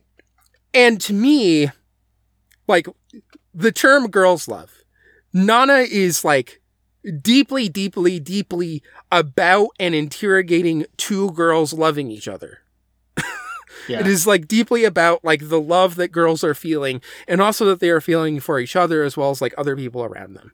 Um it it is like deeply thinking about that and and um picking through that and like trying to represent that and the complexities of that and the difficulties of that. Um and I think is like despite the fact that the ending that we currently have is not a, a like perfectly happy ending where they get together uh and they kiss and they say let's get married or whatever um it is also an ending that ends with both characters deeply like yearning to be together. That like the other person is the like that the other girl is the girl who they want to be with um and that is like the person who they want to be with that like their life has become centered around. And i that to me is so much more like deeply talking about what queer experiences are than the count the account that I follow mostly because they just post like you know panels from girls love manga and like art and stuff and I'm like oh this is cute. Um they for April Fools posted Nana and was like haha April Fools because it's not actually girls love. And now they're like losing their mind over a McDonald's commercial about like uh a girl who in uh I, I forget which country uh this commercial was like airing but like a girl on roller skates who like skates through uh the drive through and then gets it from the other girl and they're like you know flirting in or love whatever. or whatever. Yeah like flirting and it ends with like them like kind of in a relationship. And it's like posting fan art of this and stuff like you know retweeting fan art and like talking about how great this commercial is. And i'm like this commercial is not actually talking to me at all about like what it is to be queer uh, it is this very surface level, like it is rainbow capitalism. It is is McDonald's trying to get like people to buy McDonald's because we have like a lesbian couple in our commercial now. And I'm so much more cynical about that than I am about something that is going to not necessarily be the happiest representation, but it is actually going to try to deal with and contend with like what does being queer mean in opposition to like a dominant society that even in its like current accepting state still resist it to some extent. Like so many of my friends are so beaten down constantly about all the like anti-trans um stuff that is happening in the US and the UK and everything. Uh there's like massive amounts of legislation being passed and everything. Um and I think that there's like a desire to kind of ignore some of that stuff. Uh or like put that out of the mind and like focus on like sort of the feel good representation.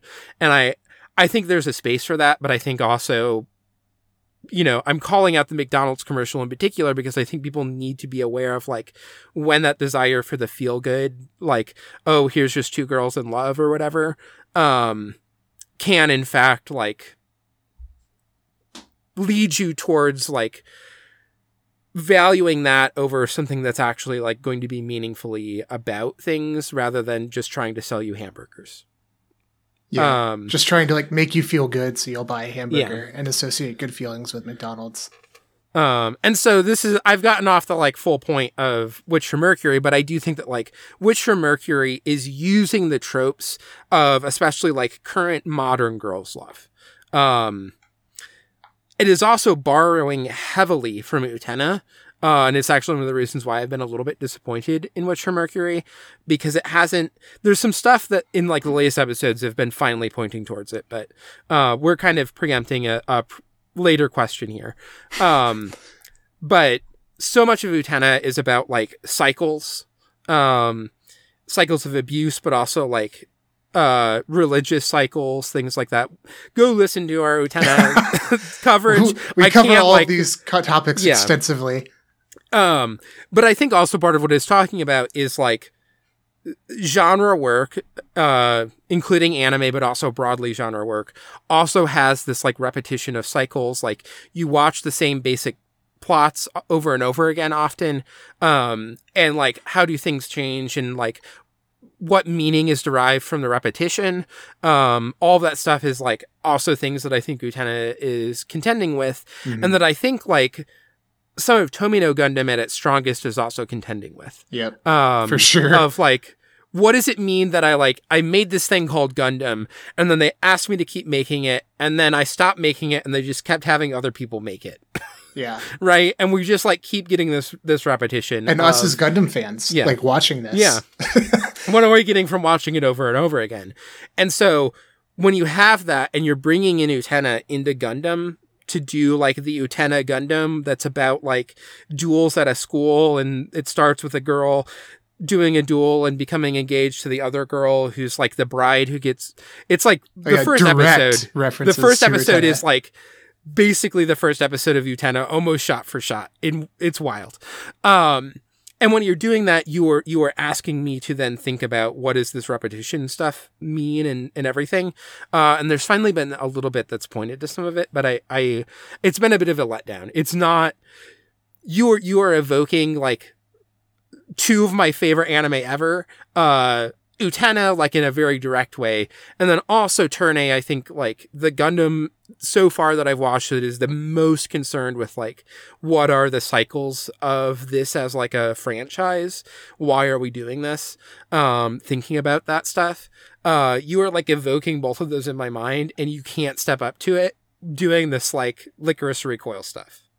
I'm still gonna see the girls on my timeline and be like, "Oh, Suletta and me, Miori, that's cute." Uh, you know, I'll retweet that.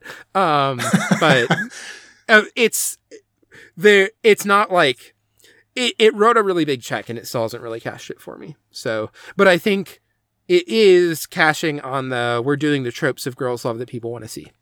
So I think that's why a lot of people are like, finally, it's the gay Gundam. Um, also, I think the fact that it's just a, a female pilot as the main character Mm. um, is also doing some of this in like a very like, uh, you know, t- for me to be the most cynical, uh, more female Gundam pilots, you know, more female prison guards, more female police officers. yeah. Um, but uh, More yeah, women killing some of it. people. That's what Um, we need. yeah, there there is a way in which it has specifically been coded as the girls Gundam, and I think that's also a big reason why it is getting this hype up as the gay Gundam as well. Uh, so that was a long rant, but I don't know if you That have was a good other one. thoughts or if we should move on. No. Um, the, the, there's a second question in here that I think we should hit really quick. Yeah. Um, also, if you could pick another non-Earth planet for a Gundam show to focus on, uh, which would be your choice and why?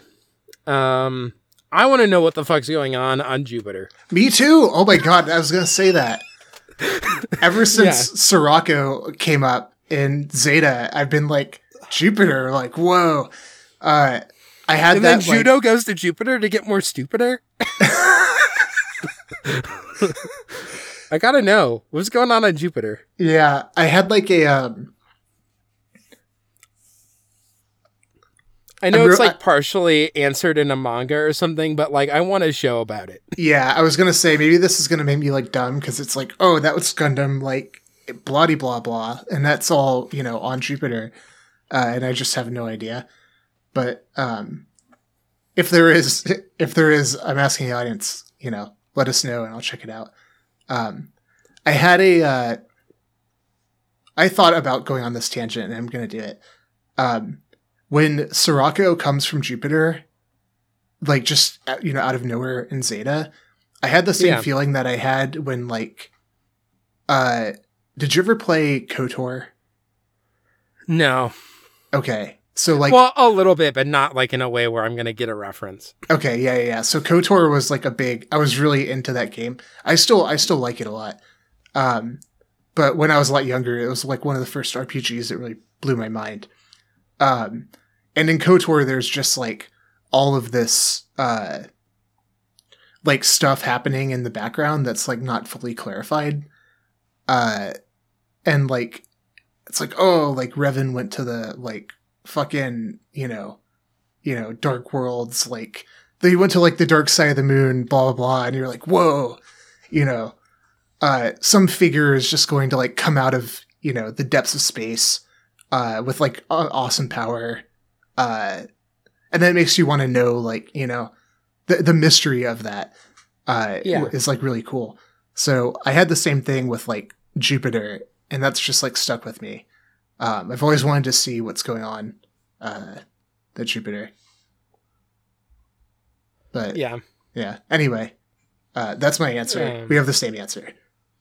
yeah. Uh, so our next email comes from Joao. Um, you know, it seemed like he really enjoyed this uh, season. Every Friday was refreshing the podcast app, trying to get it as soon as possible.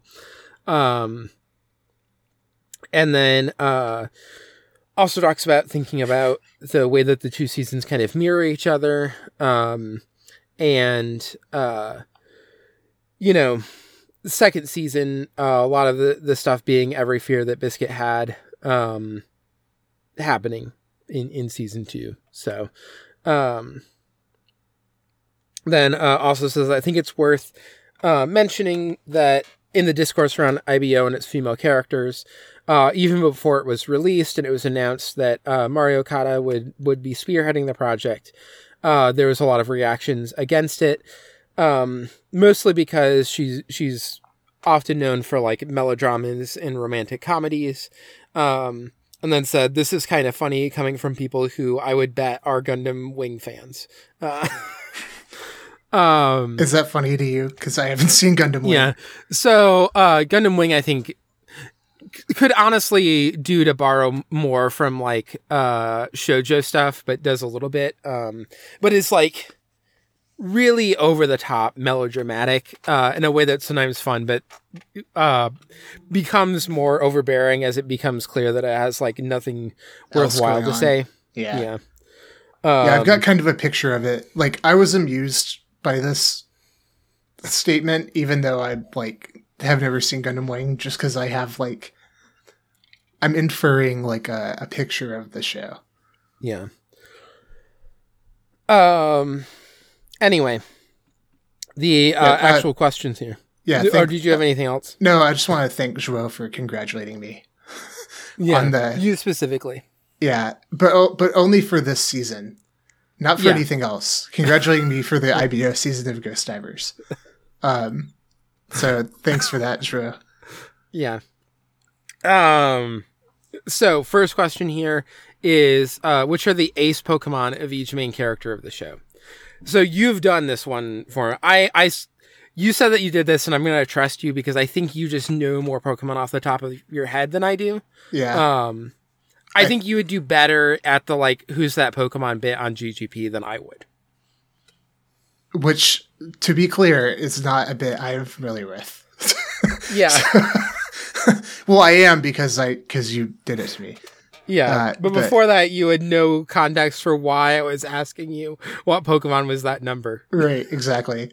Um, so uh, for I will apologize because um, in advance to big Pokemon fans here uh, Yeah. for the lack of like generational variation. Um, I feel these are appropriate choices, and I did consider other generations. Uh, I mean, part of it is I just I'm not like the last like three or so. I'm not like super up to date on. But anyway, Yeah, okay. So for Mika, I did uh, Houndoom. yeah. Uh, You got the you got the dog vibe. You got the devil vibe. Um, yeah, makes sense. yeah, exactly. Um, runner up, uh, potentially, um, like a uh, rock, You know what I'm talking about? Yeah. I think I think Houndoom's a little bit more, but like Lycanroc is um the Atra. The part that he keeps back for Atra is Lycanroc. Yeah, but like the midnight form of Lycanroc, that's like, I'll I'll drop it in the uh in the Discord. Oh yeah. That's well, all like full um like huge arms, like giant fists standing on like its hind legs. You know. full like werewolf. Yeah, exactly. Yeah. Um, so, but I'm Houndoom is my first answer. Uh, Orga was a little tough for me, but I said Arcanine ultimately. Yeah, I could see that. Um, um oh, I'll let you comment. I was just thinking like what's the most like uh monomaniacal Pokemon? Oh, you're taking the monomaniacal angle. Yeah.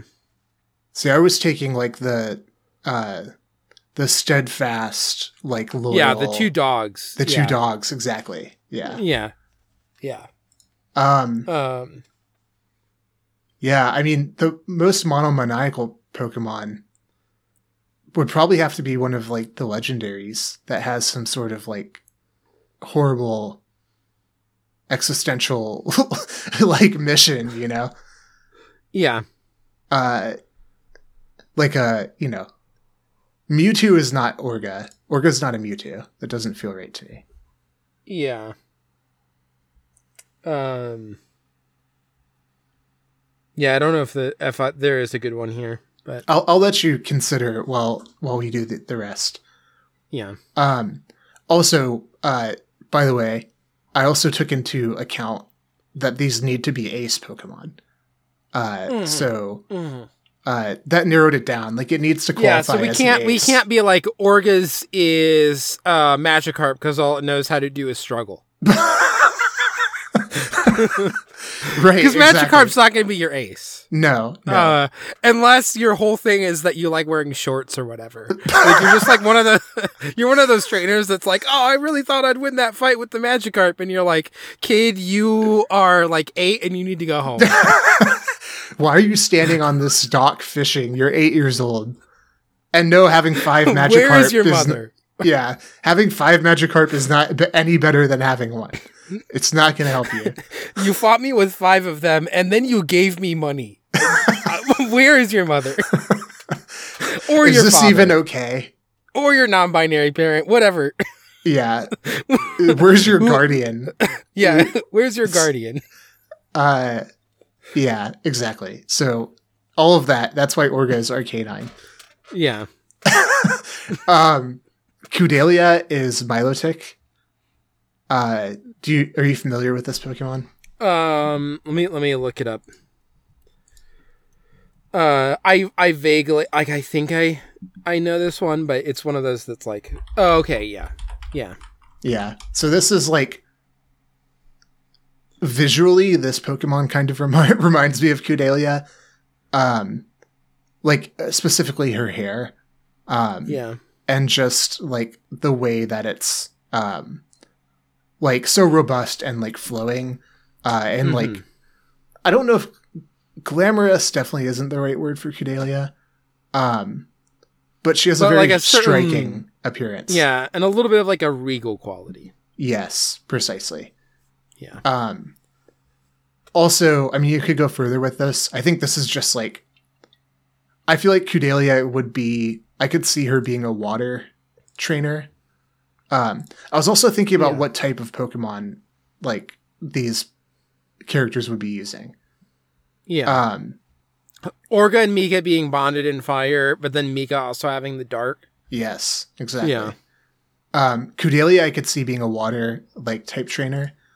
Um, and then also like the you know, I like episode one. Kudelia is not a Feebas, but uh, the whole thing about Kudelia, like you know, starting out with like very little, uh, you know, power, like standing, what have you, uh, Yeah. and then just becoming like you know one of this like eminent politician uh, over the course of the series like you know uh that like transformation uh, i think is reflected here um for atra i i went with blissey um because uh atra i feel like is a normal type pokemon user Yeah. um and blissey is like I feel like it's normal or ground. I could also see ground. Yeah, or ground. Um I just like when I'm thinking about the Pokemon that are like ground type, they just don't Yeah. It's it doesn't feel quite as correct for me. Uh but yes, like I I would hear an argument for that. Um but Blissey is the healing Pokemon. Um and I feel like Atra is very focused on um you know, keeping people whole, uh like fed and emotionally supported. Um and uh you know, so on and so forth. Um Actually, is it is Blissey what's the tagline for it? Is, is it the healing Pokemon? I'm looking this up. Um Happiness Pokemon. Okay. Well, let's hope that Atra is Blissey at the end of the um uh at the end of the series and is the happiness Yeah. Pokemon. And then uh, Chansey is the egg Pokemon, so I was completely fucking wrong. But nonetheless, uh the ability is healer. Uh so I don't know. This is self-explanatory. I don't know. I don't know why I'm Yeah. going on. Um, um did you have a? I will say one? it's it's not like an ace Pokemon type, uh, but just like uh, on pure vibes, and this is this is like part of why I also said like the side that Mika holds back is Lycanroc, which is just that like Rockruff has just like general Atra vibes. I just want to say Mm. that, yeah, um, you know, yeah. I mean, Blissey's stats are good. It's not like a hard hitting Yeah. Pokemon, but it's like it's a strong Pokemon. yeah. Uh, if you were if you were in like a uh, what do they call it, where it's like the two v two match? oh, um, I don't know, like P- you're Yeah. thinking like PvP or like the tag Well, matches. yeah, in the, the, like, the the ones where it's like you have two Pokemon now, and the usually they'll be against two trainers. One has like one each out, but it's like a you know you have two Pokemon and you're doing against two Pokemon. yeah, yeah, yeah. we um, all know what. Yeah, Yeah, I know what you're talking about. yeah. I forget what those are called, but uh, that's where Atra really comes in clutch. You know, For sure. and I think that's how she want like she wants to be supporting you. yeah, um, and not just like going out and and doing Pokemon battles herself. right. That's not, not Atra's interest. yeah, not crushing the opposition. Yeah. Um, okay, McGillis Montag. I know you had one for this. Uh, I'm going to offer mine. Uh, I went with Dragonite. Uh, and the, the reason for this is because McGillis is definitely, like, in my eyes, a dragon. Like, if McGillis was in Pokemon, he'd be a dragon type, like, user, trainer. Yeah. Um, and I feel like McGillis is Dragonite because Dragonite is like the most, uh, like the quote unquote like best and like most iconic dragon Pokemon from Gen One. Yeah. And I, McGillis I is feel like very strongly that McGillis is Gen 1 only. yes, you know? absolutely, absolutely. Uh, so if he's like a dragon user, you know, it's like the the strongest Pokemon, and he just like latches on to that. of like, oh yeah, like this is the strongest, and everyone is like, yeah, but the, McGillis, like, there's been six generation, like Dragonite's not that big a deal anymore. It's like, no, Dragonite's the best. Like, he's still the best. Uh, so yeah, Mine is I I true I think it's Mew and not Mewtwo. Um, and I think it's because he's like I went to the Pokemon convention. uh, like my dad drove me there, and I waited in line for three hours to get a Mew. I'm the only one on this playground who legitimately got a Mew. Yeah, this Bobby, like- I know that you used the Game Shark to get your Mew. It's not a real Mew. Mine is. this is his like tragic like This is story. symbol that I am the greatest Pokemon trainer, is because I got 151 legitimately. I didn't use any of your little like hacking Game Shark stuff. I have the only real Mew. Yeah, on the playground, and that since it's so hard to get, uh, like Mewtwo is just a copy of it. Clearly, it is the strongest and best Pokemon. Yeah. Yeah, this is like the Pokemon that was like the original that created all Pokemon Yeah, as well. so you Uh, you have to respect the kid who has Mew and got Mew at the Pokemon convention. Yeah, you're like, hey, McGillis, like, let's have a Pokemon battle. Like, you want to just battle? I know you're into Pokemon. You want to battle sometime? It's like, yeah, and like whips out a Game Boy Color, and you're like, no, no, no, like, it's like Nintendo Switch. Like, we'll, we'll battle online. It's like, no, but my Mew's in here. Like, we have to do Game Boy Color. hmm Uh, so yeah, it could, it could be. I I think both of those are are suitable. Yeah. They're Uh, they're they're two sides of the same kind of person. yeah, exactly. Yeah. Um, so for for Gaelio, um, so Gaelio's initial ace Pokemon at the beginning of the series is Gyarados. Um, Yeah. Because Gaelio is like infatuated with McGillis and like wanting to do what McGillis is doing, uh, but he like can't quite make it. Uh, so of course he has Gyarados, which is like you're trying to have a dragon Pokemon, but it's not really. yeah. It is very strong. It's a great Pokemon. And you uh, also think that like the fact that you trained up the the Magikarp like really means something. Yeah, right. Yeah, you're you're like, you know, you think you're really strong. Um but then someone hits you with uh electricity and uh and then, you know, you have to go into hiding and reemerge later uh Yeah. with a new Pokemon uh which is uh Kyurem. Um so this is from generation 5, I think. I don't think I know this one. Okay, I'll send it to you. Just take a look at it, because I feel like visually it um, it fits. Uh, oh yeah. yeah. So like, Gaelio comes back. He's still like obsessed with McGillis, uh, but he's like massively upgraded to a Pokemon that is like now stronger than McGillis's. Uh, yeah. and is like yeah it's still like a dragon type um but it's also like dragon ice so it's like strong against dragonite because it's got it's doubly strong against dragonite because it has ice and dragon Yeah. um and dragonite is uh dragon and flying um so it's like the perfect uh it's like stronger and also the perfect like match for me like it represents like the progression of time that outmodes McGillis's Dragonite. Um, and also, uh, one of the distinguishing characteristics about Kyurem is that, uh, I don't remember the exact lore, but it's like, um, it's like spliced together.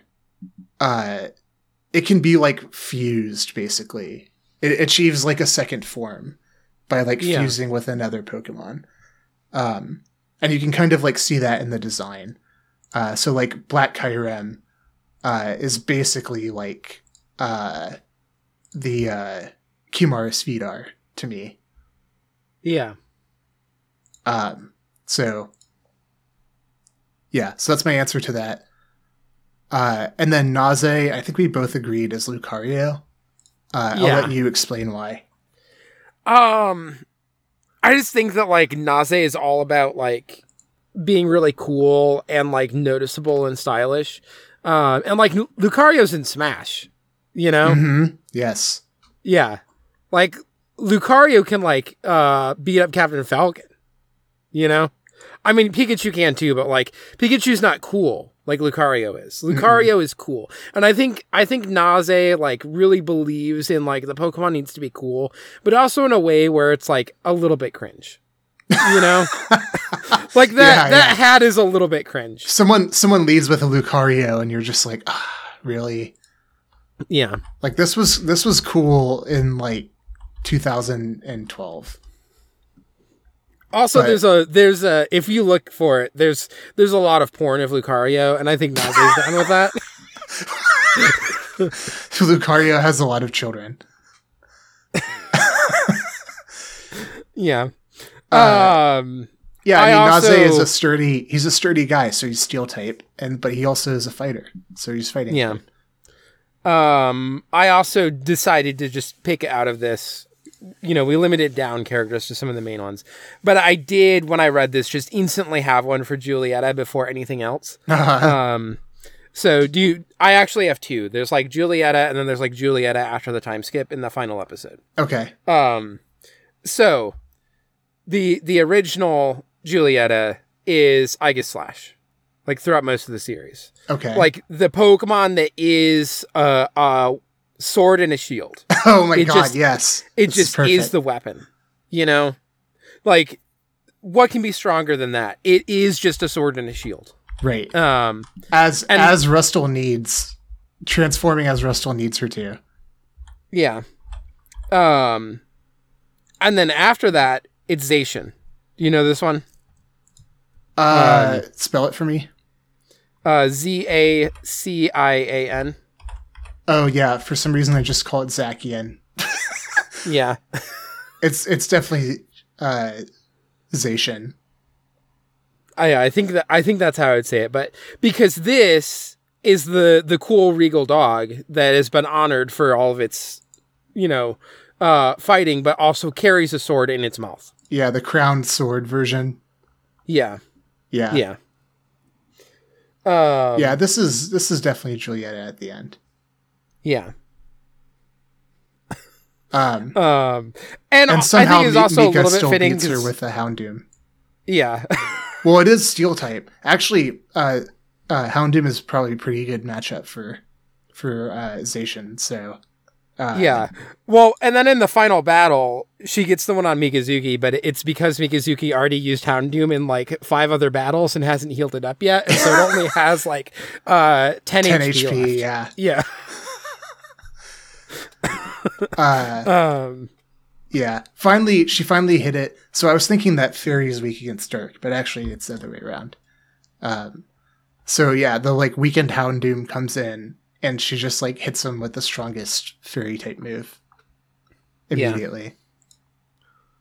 Uh, Yeah. Which apparently is what Moonblast. Oh, Probably. I'm looking at Bulbapedia right now. yeah. Uh, yeah. Okay. I feel like we've I think we've answered. we've done an amazing job with this. Yeah. um, the second question here is if you could pick a book for Mika, Orga, Kudelia, and Atra to uh, read in the same way I've wanted to make Ein read Fanon, uh, what would you choose? Do you want to go first? Um, I have not picked out books ahead of time. I was trying to think about this, but I didn't land on anything particular. Um, at least right away. Um, Of course, we're gonna have Orga read Moby Dick. Yeah, we have to have Orga read. Mo- well, okay, I did have one. Uh, Mika needs to read Independent People. Uh, Uh, needs to read the the book about like the striving for independence and how that can actually hurt the people around you. Um, and I think we'll we'll like cry at the end with the stuff of like realizing that he needs to like let his kids go on. You know. yeah. Um, yeah. I think Mika would be deeply, deeply moved by independent people. Uh, not in a way that like people would immediately recognize that that had happened, but I do think it would deeply move Mika.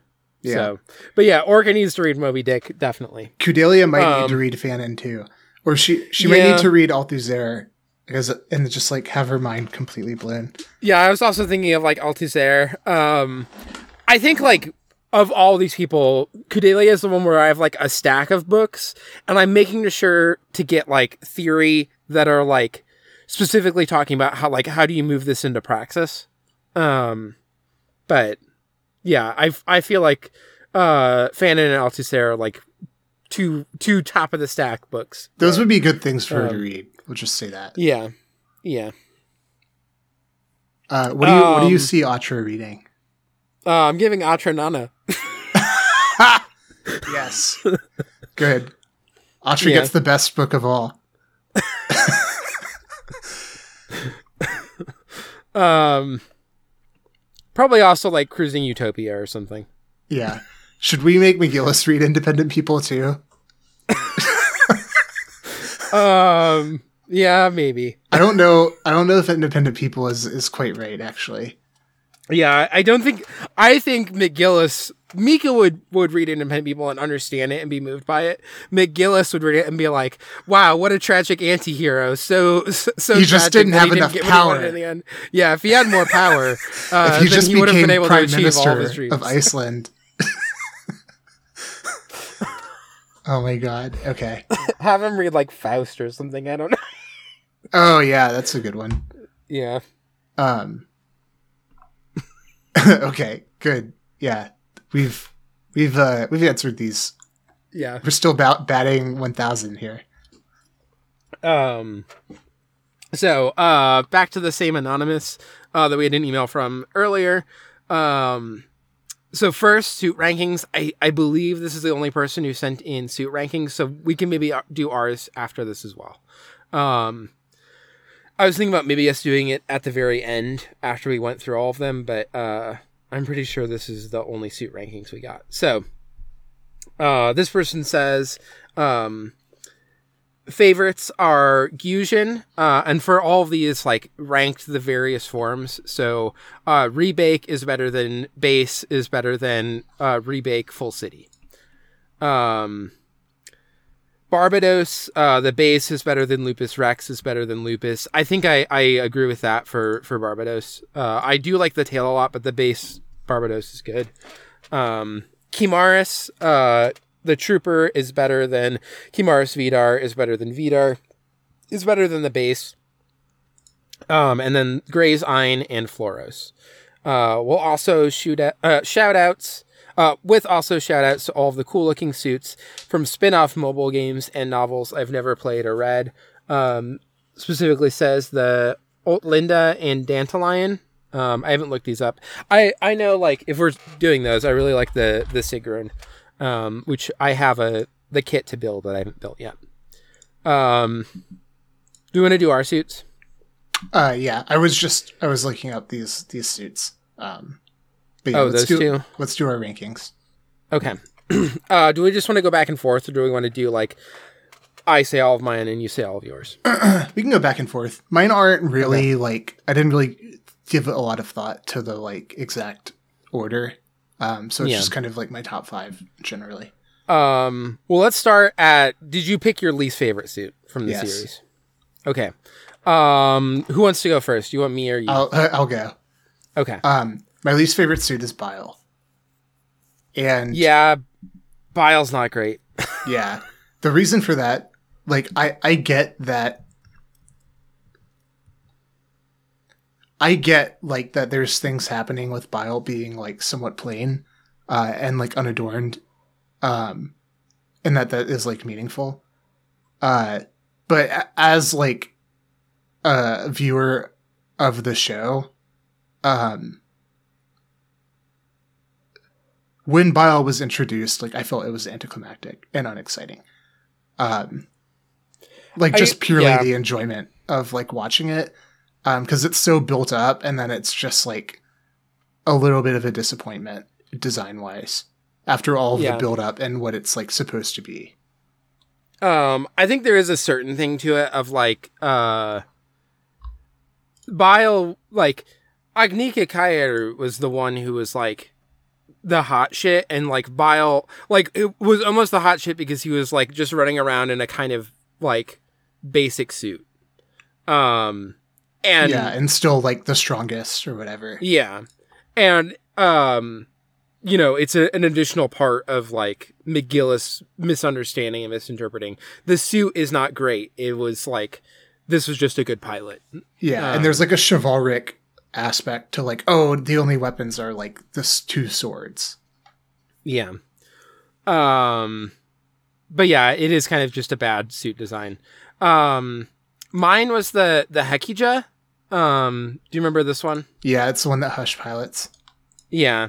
Um I think it's because like anything in it that I kind of enjoy like the, there's like it feels like there's a little bit too much going on. I don't like it's like elf shoes. I just don't like the vibe Oh, I on really those. don't like those. Um, and then like some of the other design elements that I think practical. are kind of interesting are like, um, you know, Lafter's um, Hyakuri does some of it better, or like the Hyakuren does some of it better, or like the little pieces. Like I can kind of see like, oh, the the like uh waist part is like kind of from the the Hyakuren, and like the head and shoulders is kind of from like Hyakuri, but like in a way where everything feels like a downgrade. And so when I see it, I just see other suits I like more. Um, It just doesn't. Ble- just- It doesn't blend. Like it doesn't flow Yeah. together as like from a design standpoint, Yeah, and it doesn't stand out Um, in any way. Like when the suit was introduced, and they're like, "Oh, it's like the reason it's good is because it's like, you know, it's an all around like." It doesn't stand out, but that's why it's good. And I was like, "Oh, okay, so that's going to be like displayed in some way." and then it's just not and it's like oh yeah no it's just like a norm normal ass suit yeah. And I do sometimes like when it's just like this is a very practical, functional suit, but this is like a little too weird and flashy for that either. Like in that case, I want it to feel like very like um uh, like scope dog almost, you know, as just like this is just like a practical basic suit. Uh, there's like a charm to that, and this also isn't doing that. It's like a little too weird. yeah, So, I, li- I like it a little better when the, like the thrusters are up instead of uh like down Yeah, um, or when they're like engaged it kind of looks a little better but still yeah, Yeah. not not the best Um. Okay. Uh, do you want to do your fifth favorite, and we'll go up from there? Uh, yeah. Um, my again, I've qualified this. It's not really like I think it's worse than the other four, but the uh, Reginlaze Julia. Uh, Yeah. Rounding out my top five. Um, my honorable mention was the Hyakuri, uh, and I think the Julia like has that kind of um like it's so like sleek and aerodynamic um that it's almost like moving away a little bit from that like humanoid form um, Yeah. and the way that it like moves and uh like the like overall um i would say like silhouette or like structure of the body um it, it's moving more in, into like a uh like a creatural like non uh you know non-human thing um Yeah. And then i like all of the elements are cool like the ice skate like feet um like it's just so like a uh it's so like specialized for what it does um and like it it really it pushes the design into this uh like extremely streamlined form uh that i think is is cool Yeah. Um. Well, my honorable mention before I do my actual number five is the Hugo. Uh, just because I, the like s- circle in the back, like the the ring is like weird. This is like doing some of the like functional robot design well, Mm, um, and also doing the functional robot design, but with like a touch of weirdness well.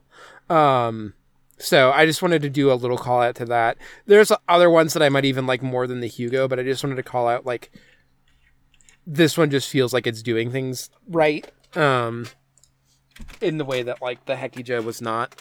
Um but my actual number five is the Landman Rodi. Um, there are a lot of these ones that have kind of this frog design that I enjoy. Uh, and the, the Landman Rodi I think is my favorite one. I like the like orange color, um, with the white. Yeah. Uh, yeah, this is a good suit. Yeah. Um, it's just a good one. like the Man Rodi's good, and the Man Rodi has that same vibe as the the Gusion and stuff. Like all of those are good. So, Yeah. um, Uh, my number four uh, was the Helmwige uh, Helmwige Reincar, um, which Oh, is yeah, the one the- that I- Isurugi pilots. um, I was not that big of a fan of that one. Oh, really? Yeah.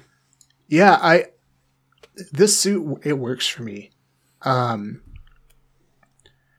though like I feel like a lot of the like big shoulder suits in this series um like don't appeal to me. Uh by the way, I'm not even going to try I'm g- to like uh, ground this objectively. Yeah. um for some reason it just works like i like the color scheme um i i like the it like the sturdiness of it it seems it's like very sturdy uh while also not being like blocky um it has these like huge shoulders that are kind of like um it almost feels like it should have like epaulets on them uh Yeah. and uh I like the uh like the horns or whatever uh coming out of the top. Um that's a design feature that Yeah. uh we don't really like I, I don't think any of the other Gundams have that. Um yeah. the like face guard and stuff is cool. Um it's very like knight like. Uh K N I G H T, I mean. Yeah. Uh I like it. I like its uh big fuck off bastard sword. yes, exactly. Yeah. Um, yeah, so I don't know. I uh, I thought this was a good suit. I would have liked to see more of it, um, Yeah. but alas, was not to be.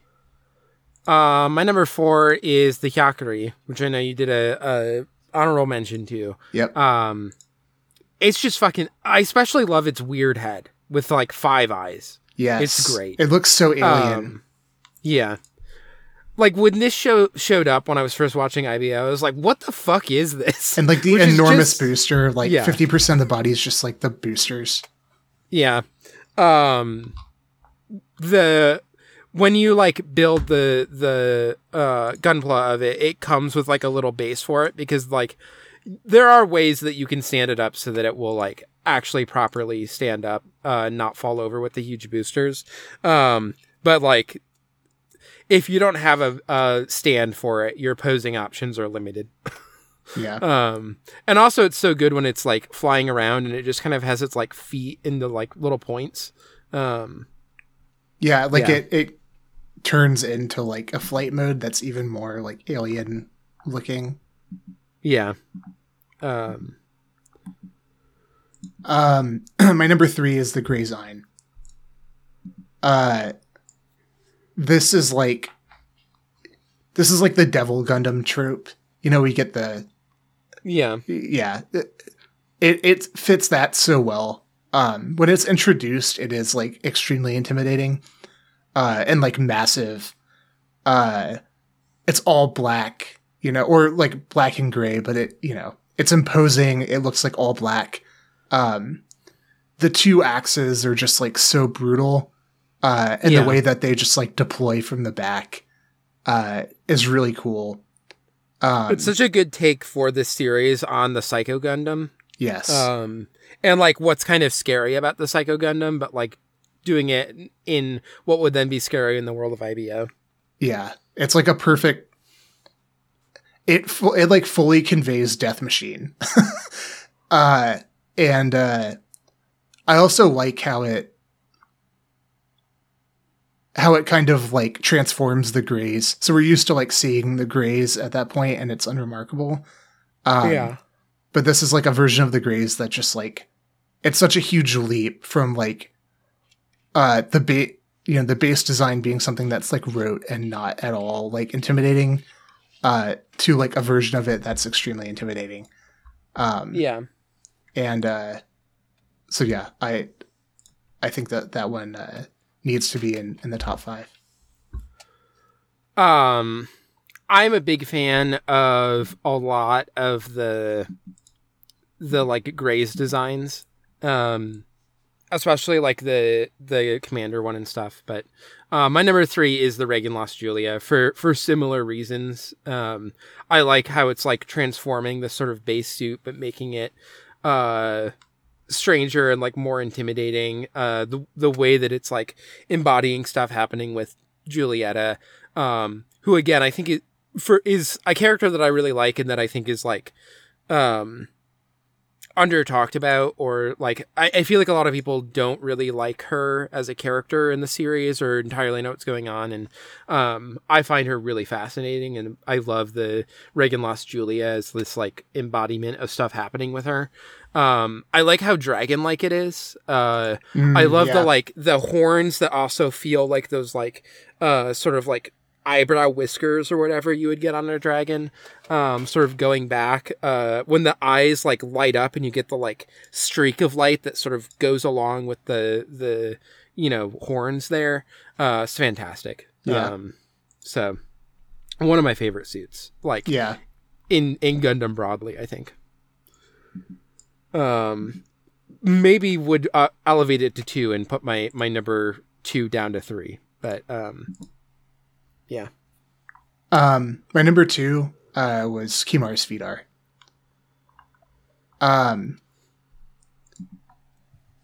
with respect to uh, to the um, again the an- anonymous person, uh, if you want us to say your name, just write us an email and we'll and we'll do it.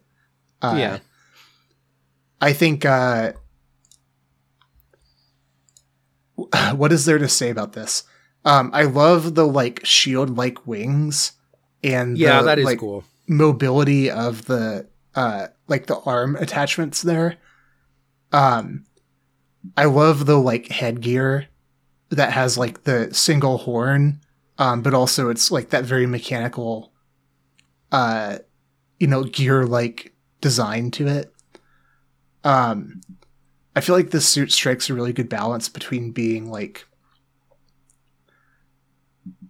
uh, like the sleek and blocky suit types. Um, because we have some that Yeah. you know, are very lightweight and sleek, and then some that are like you know, over encumbered with like armaments and armor and stuff. Um, this when I look at this suit, I'm like, yeah, this is an extremely powerful suit. you can just Yeah. tell it's like decked out, uh, but also could like go very fast.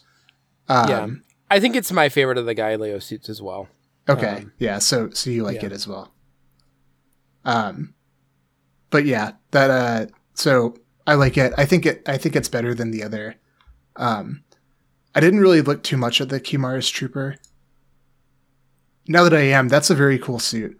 Um, I'm not a big fan of the like, uh, you know the the big shield like hanging off the back like that. Um, Yeah. This is also why Gusion is not getting on my list. Uh, Yeah. But anyway, Um, my number two, yes. uh, the Graze Ritter, specifically Carta's. Um, I just love this like fucking knight guy. It's just good. the Yeah. helmet, the helmet is so good. Um, again, might I might swap this with Reginlaze Julia. Uh, but also like the sword just being like a a fucking sword. Yeah, you know, just a normal ass sword, like sheathed in there. yeah, with like a like gold hilt and stuff. Oh, it's so good. Yeah. this is a great suit. I didn't even consider this one in my rankings. I didn't even like look at it because I wasn't thorough enough. Uh, Yeah. but yeah, this is a very good one. Yeah. Um, that's all I have to say. I just like the Graze is like one of my favorite um just general lines of like grunt mechs uh in a in a series. Like I kind of the standard Graze is uh unremarkable but like pleasant to me in a way that I can see how it's riffing on the Zaku, but it's like really taking it in a different direction, and I appreciate that. Because the Zaku is one of the greatest suits ever made, just hands down, fantastic. Love the Zaku. Uh, but like all the stuff that comes out of the the Graze, like all that line, there's a lot of stuff that that goes throughout it that I enjoy, and so like you know you get the Graze Ritter, you get the um like Reginlaze comes out of this, and so the Reginlaze Julia comes out of it. Like the Graze line comes out of it. Uh, a bunch of those, the the like design sensibility around it, I I find uh, pleasant, and so like the um commander version of the Graze as well that has the like shields that sort of like go back in these. Sh- I like when there's like something that goes back in like a uh sort of diagonal sharp line uh, from sort of the leg area on a lot of mechs. Uh, it's a thing that I find like just aesthetically enjoyable. One of my favorite um, mechs is the um, oh, why am I drawing a blank on it right now? It's from uh, Xenosaga. It's the one that like uh, Cosmos pilots. Um, it's the ES something. I'm trying to remember this. You should send me that. And then that reminded me, I wanted to call out. Um, I think you know this uh, already, but uh, I'm a big, big Armored Core fan. Uh, Yeah. that was probably one of the first like mecha things that I really got into. Uh, and the whole time, part of my disappointment of Bael is that the whole time, uh, once I became aware of its existence, I was anticipating it to be like uh, the Noblesse Oblige in uh, Armored Core, which I'm gonna Yeah. I'll send you a link to if you don't know it. Um,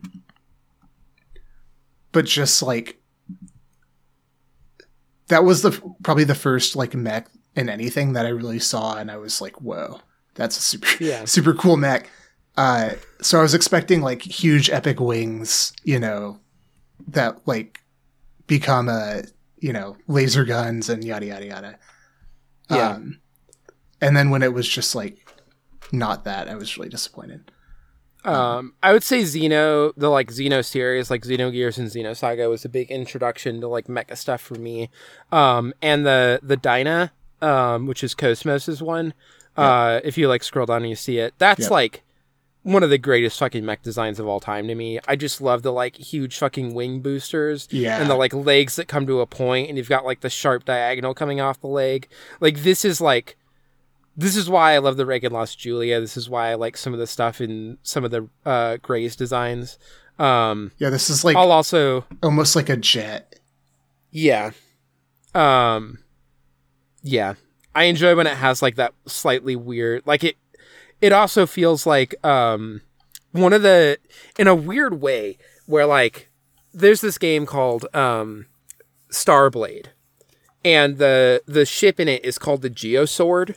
Uh, or the Geosword is what the the voiceover because it's like a early um voicing game video game on like Sega CD. Um, and I just love that. Like I have a little model of it that I got because I just love the Geosword a lot. um, and it has like similar design sensibilities to the ES Dinah. Um, I will also say uh, I like the the ES Issachar a lot, uh, partially because Pellegrini is just one of my favorite characters from Xenosaga, um, but I also like its like knight vibes with the spear and everything and the like one wing. Uh, It's just a cool design. Um, I also like the Judah because uh, Jester mech is a great vibe. We need more Jester mech. Yeah, underutilized. Yeah, oh yeah, that the Judah is really cool. yeah. It looks like something of Um, like Final Fantasy. The the Zebulun as well, which is the one that Momo pilots, is uh, I just enjoy how girly it is as like a mech design. Um, but Yeah. Um, um, my number one was Barbados Lupus Rex. Uh, I, yeah, I mean, you could debate the like the various versions of it. Um, I just like, I like how the wolf like elements are exaggerated. Um, yeah. Also, the tail is just good. The tail is amazing. I love that they like took the tail off of Hashmal, uh, which itself is like, you know, there's this whole thing with the Hashmal being like this animal, um, and kind of like lupine, uh, and then like the subtext of them like taking that off and grafting it onto the to the Barbatos lupus to make it like even more of a wolf, um, is great uh, and I just love how it fights. Um, like with the Yeah. tail, um, it was. I, I think this is by design, but it's the Gundam that I enjoyed, or the suit that I enjoyed, like watching fight most. Um, and the the limbs are exaggerated, uh, but I don't feel that they're over exaggerated. Um, it's it Yeah. just like works for me. Um, my favorite suit probably doesn't surprise people is the Grimgerde. Um, I I just think this design is really cool. I like so within the like history of IBO, um, there are a number of like Valkyrja frames, um, and Grimgerde, and then the um, the Helmwige or whatever. Yeah, the Helmlish, one that, yeah, that's one as well. And then there's some other in the extended one, like the Sigrun. Um, but those were basically like mobile suits used in the last stages of the Calamity War that then, when the Gundam frames were developed, sort of like, despite them having good capabilities, the Gundam frames were like, you know, above them in, in strength. Um, but that like these Valkyrja frame ones get developed into like the Graze and stuff, and specifically the the Grimgerde being like the base uh, that the like uh, Geirail and then uh, which I think is supposed to be the predecessor of the Graze, and then like all the Graze line comes out of. Uh, so I also like this like even more knight vibe, uh, turning into the Graze, and then like there are some times where they like take it back to more knight like, uh, especially like the Graze Ritter. That team makes sense that they're going to be like we're valiant knights. Um, whereas like I like the wrist mounted swords as well. yeah, like shield sword things and stuff. Yeah. There's like something about the Grimgerde that like it feels like a knight, but not in the same like um the Graze Ritter is like really trying to like evoke that as this like nostalgia thing, whereas the Grimgerde is like coming by it what feels like more honestly to me. So yeah. It also has a um, dark vibe. Like the horns are almost like devil devilish. yeah. Um, but also like this bunny design that I enjoy. It's yeah. Devil bunny. Um, but uh, you know, first Gunpla kit I ever built. Um, really enjoyed building it, and now build Gunpla constantly. Um, so Yeah. a This is good a great suit. yeah, Um I should have put that as an honorable mention. Um, but I'm I'm doing it now, so yeah, so yeah, it's done. Uh, but I agree with you. Great suit. yeah. Um, the second question here from uh, not well, I guess not the second, but the second in this email from this anonymous person.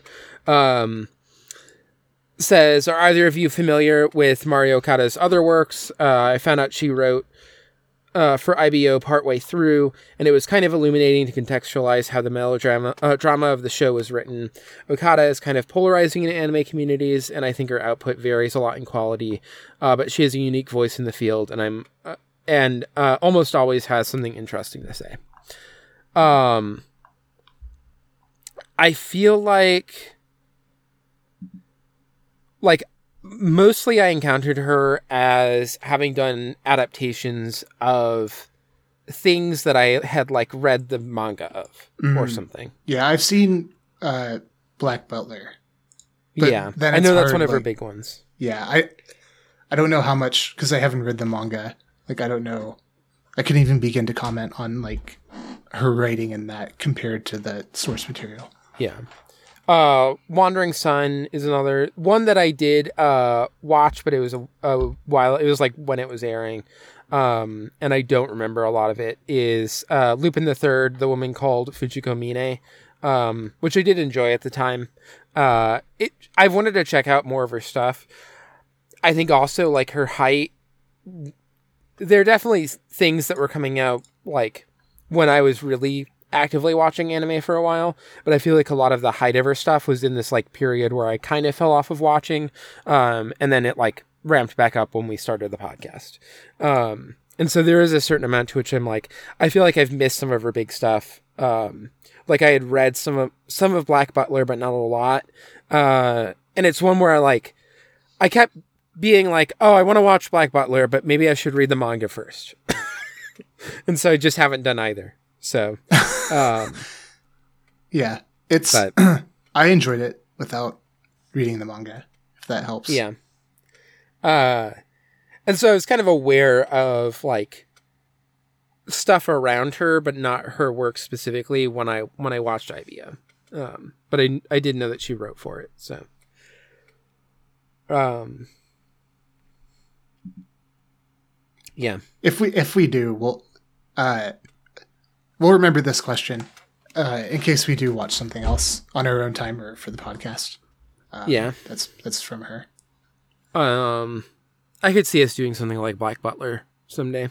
Mm, yeah, me too. Um, the next email, this comes in from M.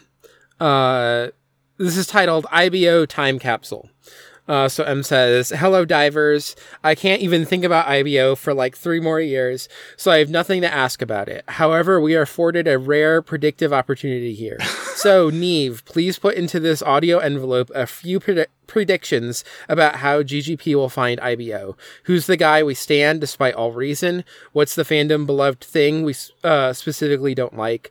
What's our favorite mobile suit? Uh, don't have to answer these specific ones. You can come up with your own. I'll listen after we finish IBO and have a good laugh. Fuck Gundam. Gundam sucks.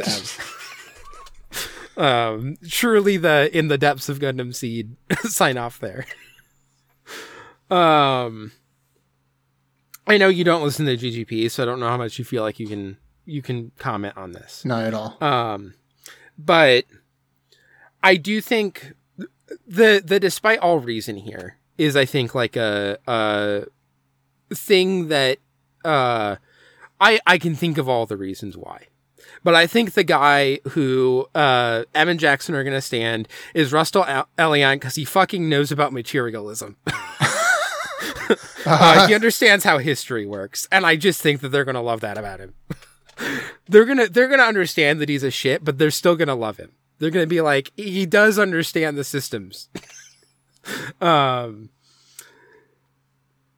I'm trying to think if there's any other if there's any like just random guys. I think Isurugi might be one that they will enjoy. Um, I think there's a certain amount to which like uh Isurugi's not in it for like friendship or thinking that McGillis is a good guy. He like just specifically has his own objectives and is like doing his own thing. Um so um but yeah, I do think Rustal Elion's like the big one that they're gonna latch onto. Um a fandom beloved thing that they specifically won't like. This one's harder for me just because I don't always know The where the fandom's at. Yeah. Yeah.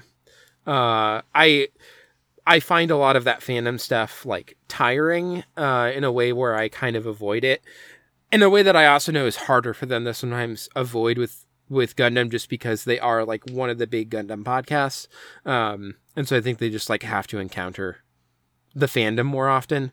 Um, also, I think Jackson sometimes like wants to understand how the fandom receives something at the time in the way that I just don't feel that compulsion most of the time um, when I'm when I'm doing this work. So, uh, yeah, I don't entirely know. Um, I'm sorry you're on your own here. yeah. uh, I don't know if I have something specific for that. Uh, I do think this is like slightly in this. Um, I'm pretty sure that the way that they're going to cover it, because they do two episodes at a time, which means that they will do 25 and 26 back to back, i.e., the end of season one and the start of season two. My guess is they'll still watch both of those because they'll just be going through two episodes at a time.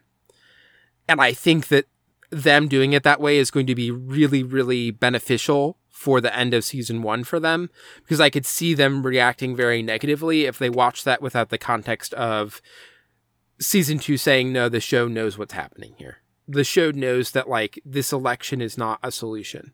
Um, and I think if they just like watched it and then had to sit a week, there's a way that they would be like very frustrated with those, that episode.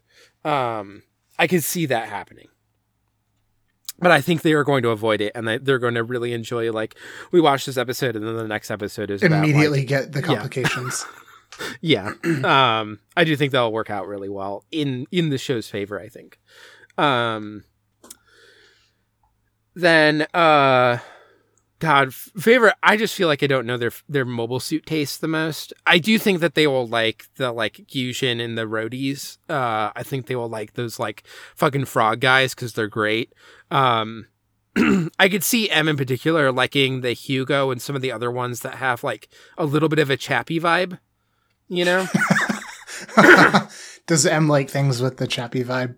yes. Yeah. Got it. Um, I think Chappie is like one of their all-time favorite robots. okay, so- that's uh, that's not a common uh, sentiment from what I understand. yeah. So, uh, Um, respect for that.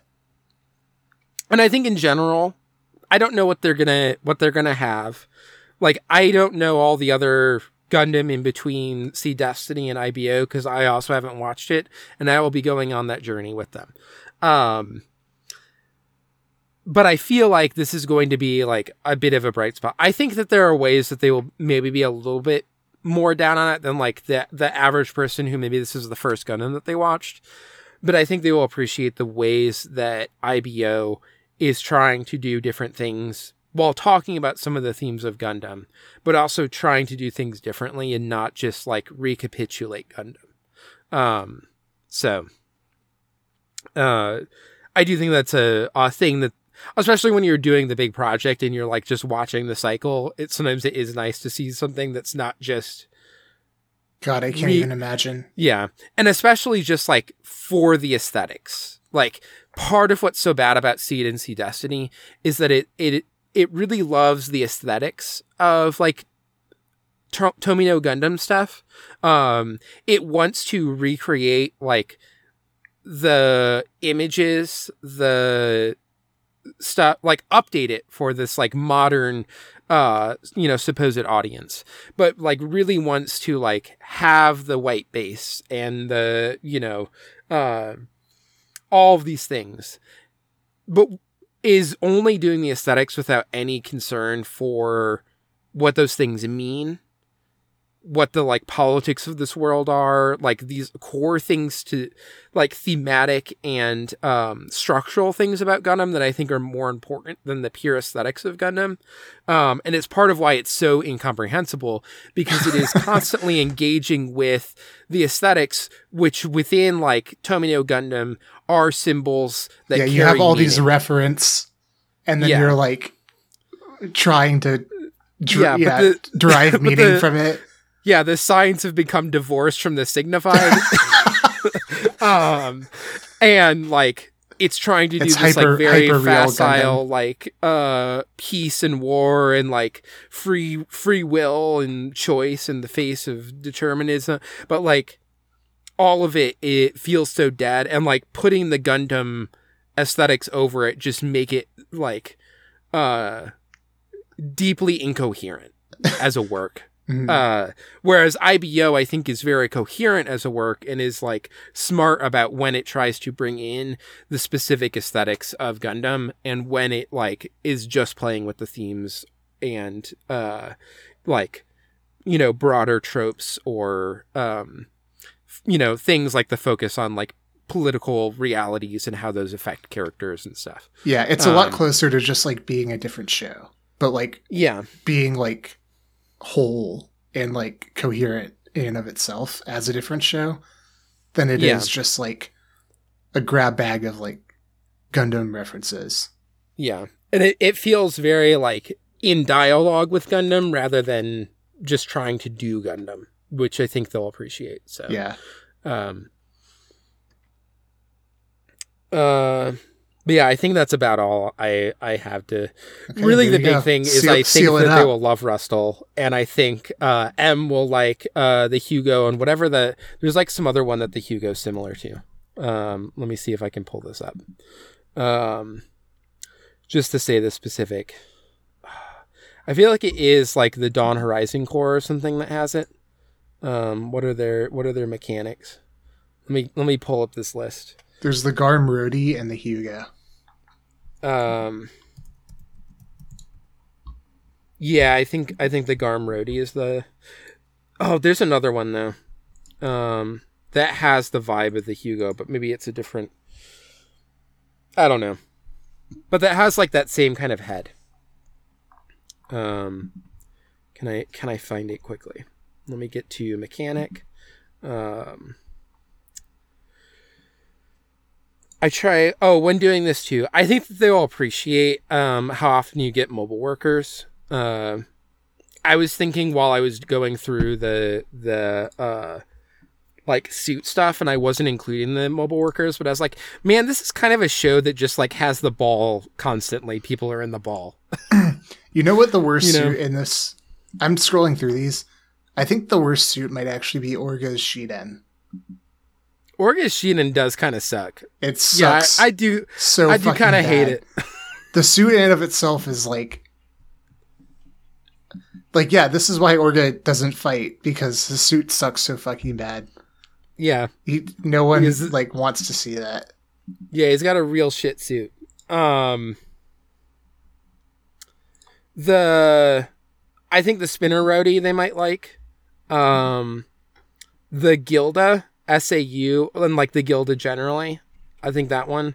Um and also the the Loic Graze. Uh just a weird fucking guy. I think I think they might appreciate that. They like when they like when suits are fucking weird. Because it. you you look at stuff that's just trying to do like uh, the Zaku and Over and over again. over and over again, and then you see somebody who just does something fucking weird. Um, you know, yeah. you're like, yeah, finally, Finally, they put Chappie in Gundam. yeah, It's that's the that's the pinnacle of. we haven't gotten it yet, but that crossover is. uh That's There's when, a few IBO suits that get close to them putting Chappie in Gundam. Mm, yeah. Yeah. Um. Is your are you ready to seal up your time capsule? Do you have any other I think so. predictions? Yeah, I think we can ship it. Okay, cover it in dirt. Uh, we've Forget hit three hours, and we still have an Ina email to get through, plus an extra one. Yeah, Um, we knew we were. Yeah, yeah, yeah, we we were Uh, we were tooling around at the beginning, so we we bought ourselves a three and a half hour question bucket. Yeah. Um, I was gonna say that Ina is like Mikazuki crashing in at the last minute to to do this email, but we got somebody who is even la- more last minute. Um, Yeah. know, but- please don't torture yourself for Yeah. like ghost divers. Uh I like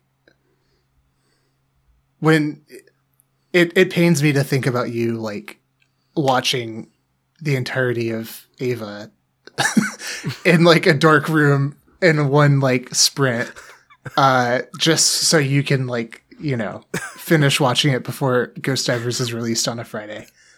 no, Uh, no one should do that with Ava. No, yeah.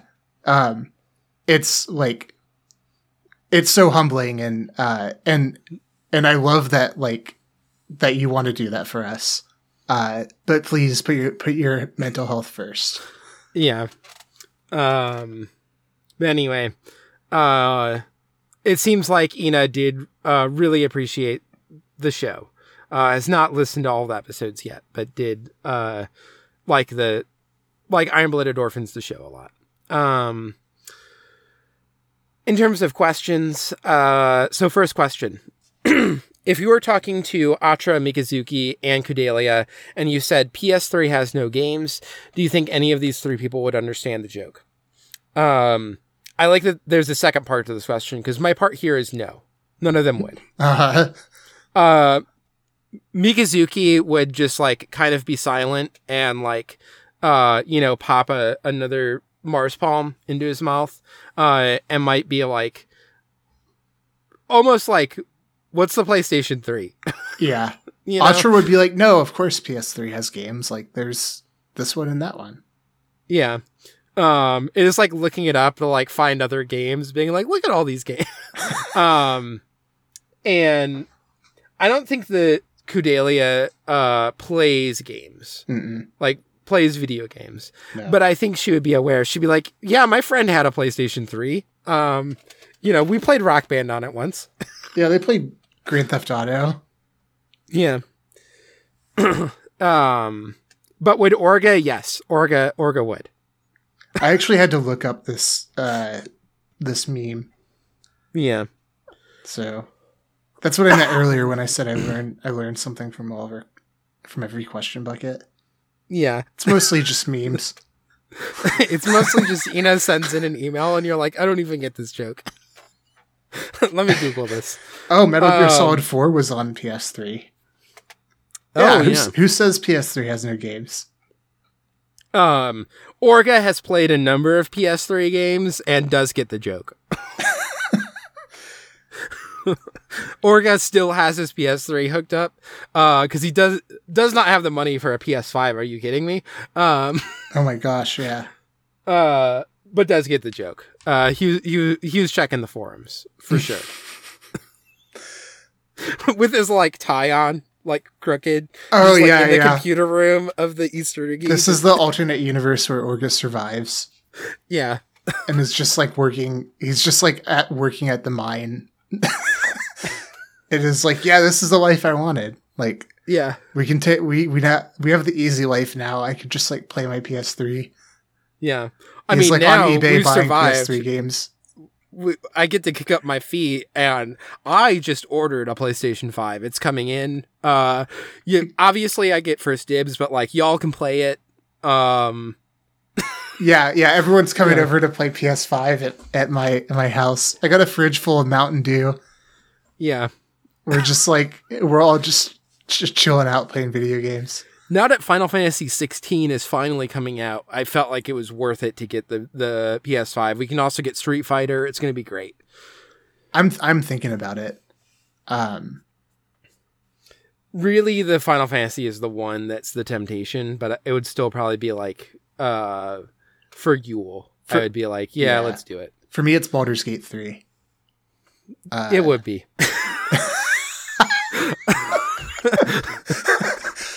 Uh, I just know that's the this is me. like a this is a core di- divide between us is that I feel like you are the like uh KOTOR, Baldur's Gate, um Divinity. Divinity uh like that is like your RPG like uh that is the RPG town that you live in and I am like Square Enix and Atlus games.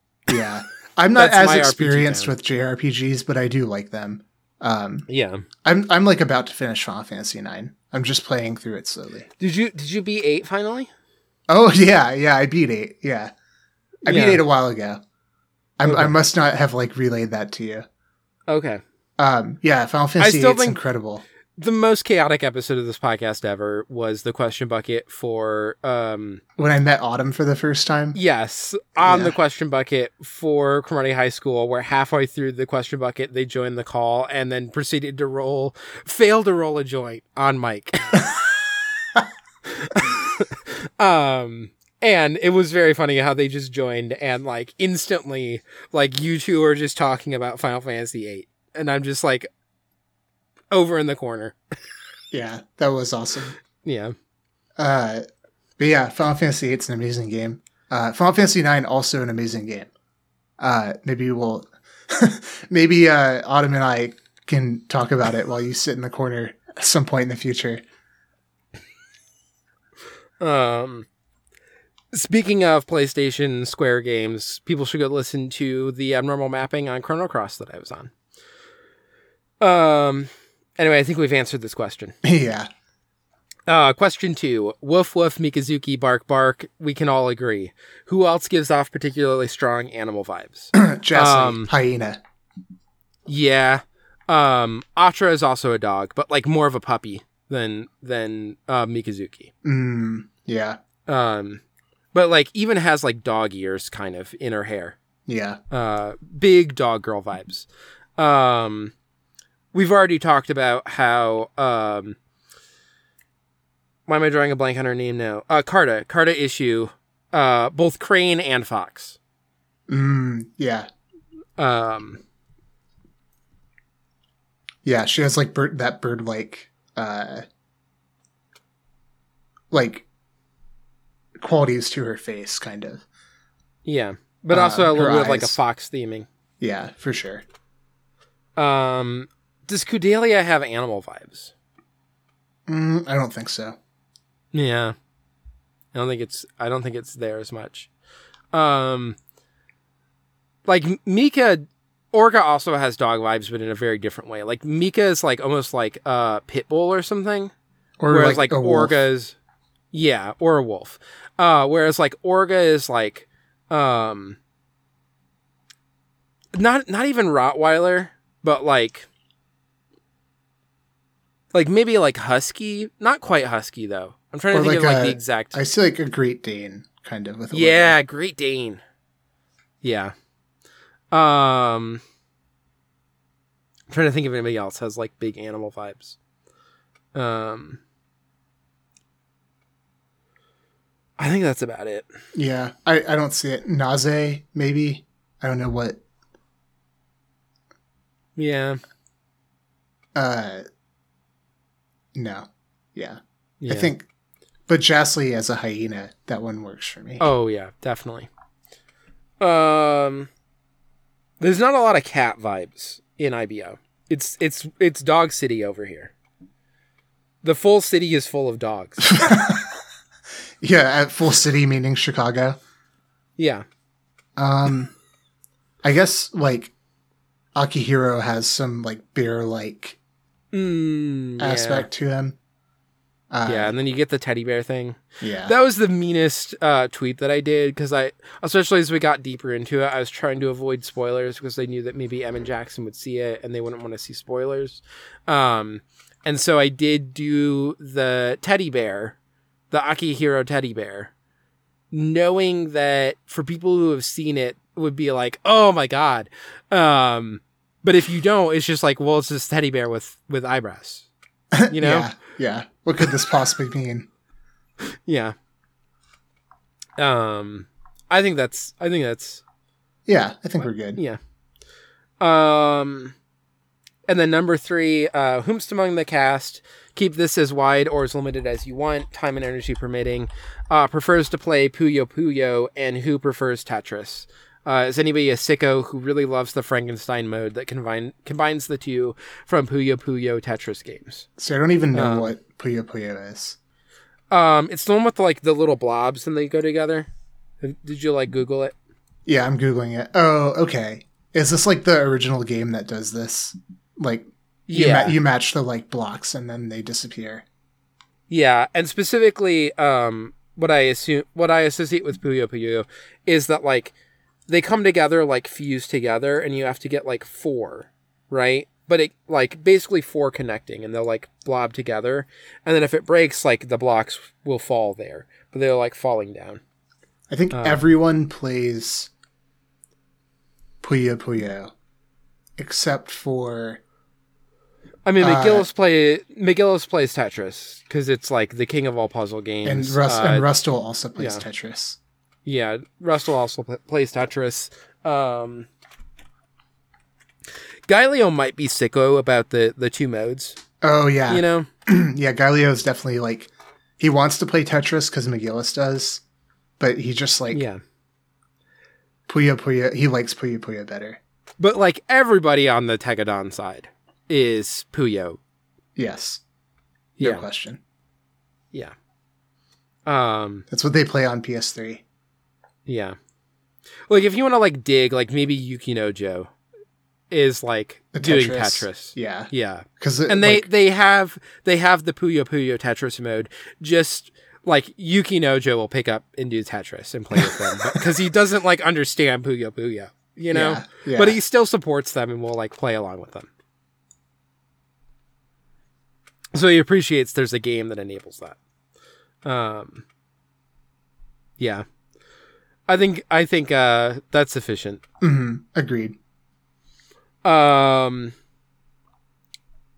And then uh final email. I actually didn't get a chance to read through all of this because I put it in like as I was getting ready, um, you know, putting my child down for bedtime and everything. Um, but uh, Juliet wrote in, um, and uh, so they one thing they said was uh, there's something that bugged them with like the ending scene with Julieta, but liked uh, you know my take on the stuff with the epilogue and what was happening with her. Again, I feel like I'm like sicko about Julieta in the way nobody else is. I just love her. Um, I hope that uh, Em and Jackson like Julieta a lot too. Um, I don't think they're gonna like Iok. They they are primed to like the the uh, Jared of a series, but Iok sucks too much. Yeah, Iok is it's too far.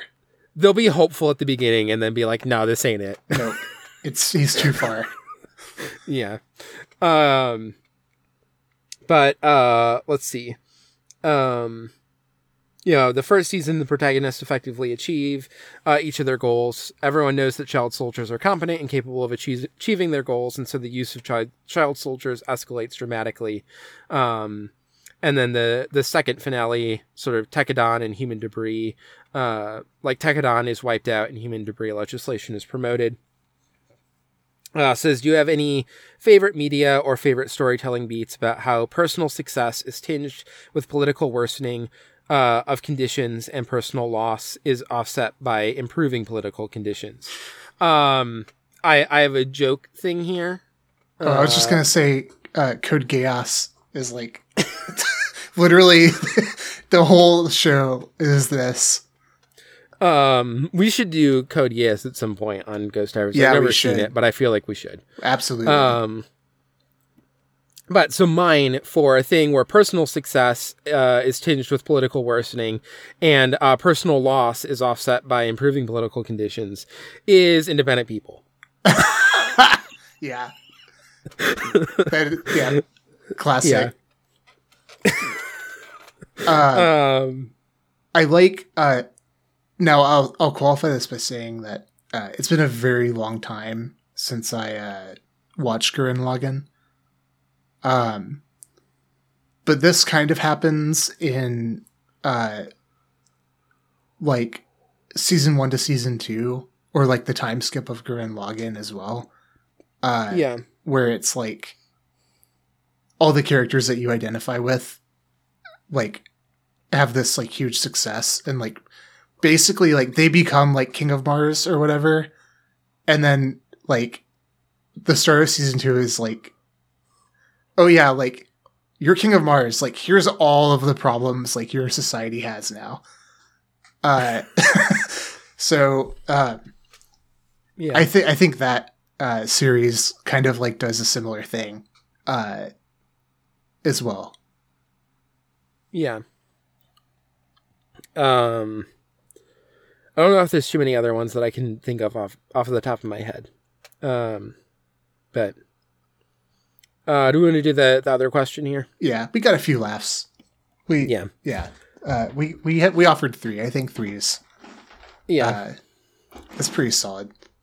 um. I'm I'm rating our answers to the questions. By the way, if you hadn't noticed, I've started. I just started doing that. Okay. Um so uh Juliet also says um that they've been watching uh Gundam Witch from Mercury so far. Uh it's been receiving acclaim uh while we've been doing Iron Blooded Orphans and sort of curious to hear our feelings on the two series and uh which we might like better given what we've seen of G Witch so far. Um they also say that they loved uh, G Witch's first season, and then um, in revisiting IBO, is sort of convinced that IBO is their premier choice for Gundam after all.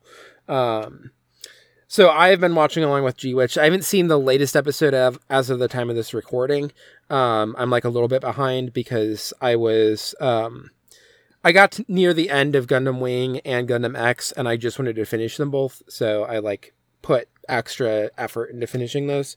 Um, Wait, so you're week- you're talking about uh, Gundam Witch from McDonald's right now? yeah, Okay, yeah. got it.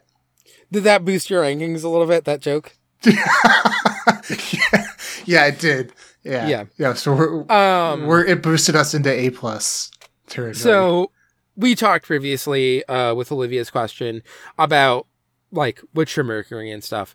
Uh, I guess I will say just a bit broad, more broadly about it. Uh, obviously, I, I, I like IBO more than Witcher Mercury so far. Um, I was actually kind of down on the first season. Uh, I felt like a lot of the interesting narrative stuff that I wanted to explore, uh, kind of got shunted into like series cliffhangers or like the cliffhanger for there was like a prologue episode before the series started with like a month or two in between. And like the ending like that episode I thought was interesting but kind of ended on this cliffhanger that then didn't really get picked up right away. Uh and so I kind of felt like some of the stuff that I was like actually interested in was mostly being used as like a thing to make me come back and watch next week rather than like an actual thing that I want to develop uh in the episodes um, and a lot of this is around like it, it has these ideas around the main character wanting to use the Gundam for something that is not geared towards violence, specifically like for uh, improving like medical things for people, being like a, a medical apparatus to help people with like moving around and moving around in space as well as like people continue to move more and more into space. Um, and I think some of that stuff is interesting. And then I think the tensions with like the Gundam is inherently a, a weapon of violence. Um, got like there is a big moment at the end of season one that is just used as a cliffhanger around that.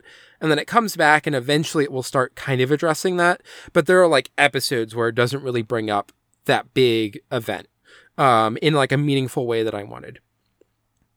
I feel like where the series is at last time I watched it, it was starting to actually think about and dig into some of that stuff where I, in season two, I, I'm getting a little bit more warm on the season and what it's doing thematically. Um, but it also continues to be like, like Turn A is a series that's talking about like the protagonist wants to use the Gundam for things other than violence. And some of the triumph, most triumphant moments of that series is when he uses it to do like laundry. Those are some of the most triumphant moments in that series. And the end of the series is still the Gundam is fundamentally a thing made to like cause massive loss of life. And in order to like actually do these things that you want to do, you have to cast the Gundam away. Um, and I don't know if Witcher Mercury is going to do that or if it is going to lean into the feel good girls love stuff that it's sometimes doing uh, season two feels like it's going to pull away from that a little bit more or complicate that more. Uh, but I don't know if it's actually going to follow through on that stuff or if the ending is going to be like Suletta uses the Gundam technology to create uh legs for you know disabled people um so that they can like you know move around in space or whatever um and I, there's maybe something to be said there, but I think that like especially it trying to engage in what does the cycles of Gundam mean, um, to me it is far more. There's like something really powerful in Turn A saying like we need to kind of cast Gundam aside in some ways in order to like move beyond just continually revisiting this like cycle of like uh, war and violence and everything. Um, we have to like understand the ways that that like uh symbol is also just like the symbol of imperialism bringing down violence upon people uh you know as part of the symbols of of like the original gundam. Um so yeah right now I, I feel like there's a lot like uh hanging for like my final feelings on Witcher Mercury and the first season. Um, as much as I liked the stuff between the girls, and again, I see them on the timeline and I'm like, oh, Suletta and Miri, and that's really cute, or whatever. Um, in the same way that I have with like, like the first season in particular was like extremely in the same mind space as Lycoris Recoil for me, where um, it is more just like light Yuri that is kind of fun to watch, but I'm not getting much from in like a meaningful way. Um, and the second season has started to complicate that, but I don't know if it's going to follow through. Um, so that's my overall feelings on Witcher Mercury. I know that you don't have any, Connor, because you haven't been watching. One day. yeah. One day we'll get to it. It'll be like 10 years from now. Um, Yeah. and I'll uh, I I do feel like I I want to I want to like make sure that there's space from when it like I want it to be over over like know that they're not going to make any more cour um like they're not going to continue it on uh cuz it's doing well enough that who knows this could be more than like a one season show. Um and I would have to see how it it ends up, but just the fact that it is engaging with Utena, even though so far I've been a little bit disappointed in it, makes it something where I'd be like, it'd be interesting for us to maybe do this at some point, and then instead of me watching it week by week with like, you know, mid season, uh, three month break and stuff, um, watch it straight through. to yeah to watch it straight through to be able to talk about like six or seven episodes at a time uh do that kind of ghost divers treatment with it and then think about like utena and and all of that um i think that would be a a, a good process and I, we both love uh utena and also gundam so i think like there would still be rewarding stuff to talk about even if we are I am ultimately down on it. Like you're still down. You end up down on it when you watch it. Who knows?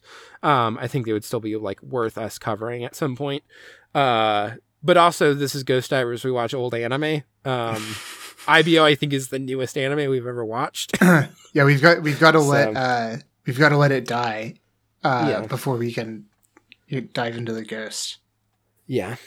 So because that's the Um, whole concept. yeah. So That's at some point when when it's like settled and you know fandom spaces have moved on from it, that's when I will like think about picking it up. But um, yeah. That's it for emails. This is this was a long one, but it was fun. Yeah, it was great. Um, sorry if we uh, abridged your email or um, gave a uh, a non ten out of ten answer. Um, Yeah. uh, just know that uh, we all of you- uh, all of the emails were, were highly appreciated, and uh, as uh, Ina said uh, in uh, in her email, um, the made reference to a euphoric experience. Uh, it's always a euphoric experience for me to, to read the emails, uh, and it, it was this time. So, uh, Yeah. once again, thank you. Uh, deeply appreciate the number of emails we got. Uh, again, this is more than we've ever gotten. So, um, I'm excited just that like people are listening and engaged. Um, so, uh, it's always good. I still feel like I'm going to get to, we're going to spend way less time on them, but I'm going to get to that SEED Destiny finale with GGP and I'm going to have to answer more emails and I'm going to be like, come the fuck on. This is SEED Destiny. this show ain't worth it. Yeah, that one's gonna be. Uh, maybe you won't be so euphoric reading those emails. Yeah. Um I mean I'm sure there'll still be some fun stuff, but uh I'm so ready for it. It's like we're like 2 weeks away. Yeah, I think we're I'm going to record uh the SEED Destiny finale like the day after we do um the first like Psycho-Pass Psycho-Pass stuff. Yeah, So- get your uh, get your make any preparations you need to for self care. Uh, with that combination, Um, the big thing is me doing this whole like catching up with GGP, watching everything that they've watched, um, basically in the span of like half a year or something. Um, means that I've listened to all the GGP episodes and they've talked about Psycho-Pass enough that I know that the first thing, the thing that I said that I thought Psycho-Pass was, was extremely wrong and is just Damn it. different anime. ah, that's that's a uh, a little disappointing for me that you that you're not going in completely blind. Uh, yeah. but I think I can I can live with it. Um, we'll we'll talk when we get to the intro episode. But- Yeah, yeah. Then I'll I'll get like a. We'll like fully. I'll fully measure out how much you know about the, uh, or how much you knew about it, like before you started watching it. Yeah. Uh, and that'll give me the appropriate Um, context to. Uh, to vicariously enjoy your experience of of seeing it for the first time. Yeah. Um but anyway, we will we will be back in 2 weeks for that intro to Psycho-Pass episode. Um and then 2 weeks after that we'll start watching the show. we will obviously have already started, but like for those of you listening. Um, It may have So, already been uh, recorded. Possibly. Not right now, but Mm, yeah, when you're the- when you're hearing this, it will not have been recorded yet, unless Right. you're listening to this like over a week after it, this episode comes out. yeah. but when the Um, intro is released, it's possible. It might yes, when the intro is released, we we probably have already watched the first eight episodes, unless you're going to come back to me and tell me that we need to break it up into smaller chunks. um, yeah. But our plan is like eight, eight, eight, and then the movie. Um, so, um, I'm looking forward to it. Uh, I know a lot of people really like Psycho-Pass, especially the first season in the movie, and then don't like some of the later stuff. Um, is the vibe I have. Yeah, Um, that's accurate. yeah. Uh, but we're just gonna do the first season and the first movie. So, um, come back. You have some time to start watching now. You know all that. Uh, I think that's it for like basic announcements. If you want to write in to the Psycho-Pass question bucket, send it to ghostdiverspod at gmail.com. Uh, what was that email address again, Connor? Ghostdiverspod at gmail.com. Did you say ghostdiverspod at gmail.com? I may have. Uh, Okay. Do you want me to hum it? just, just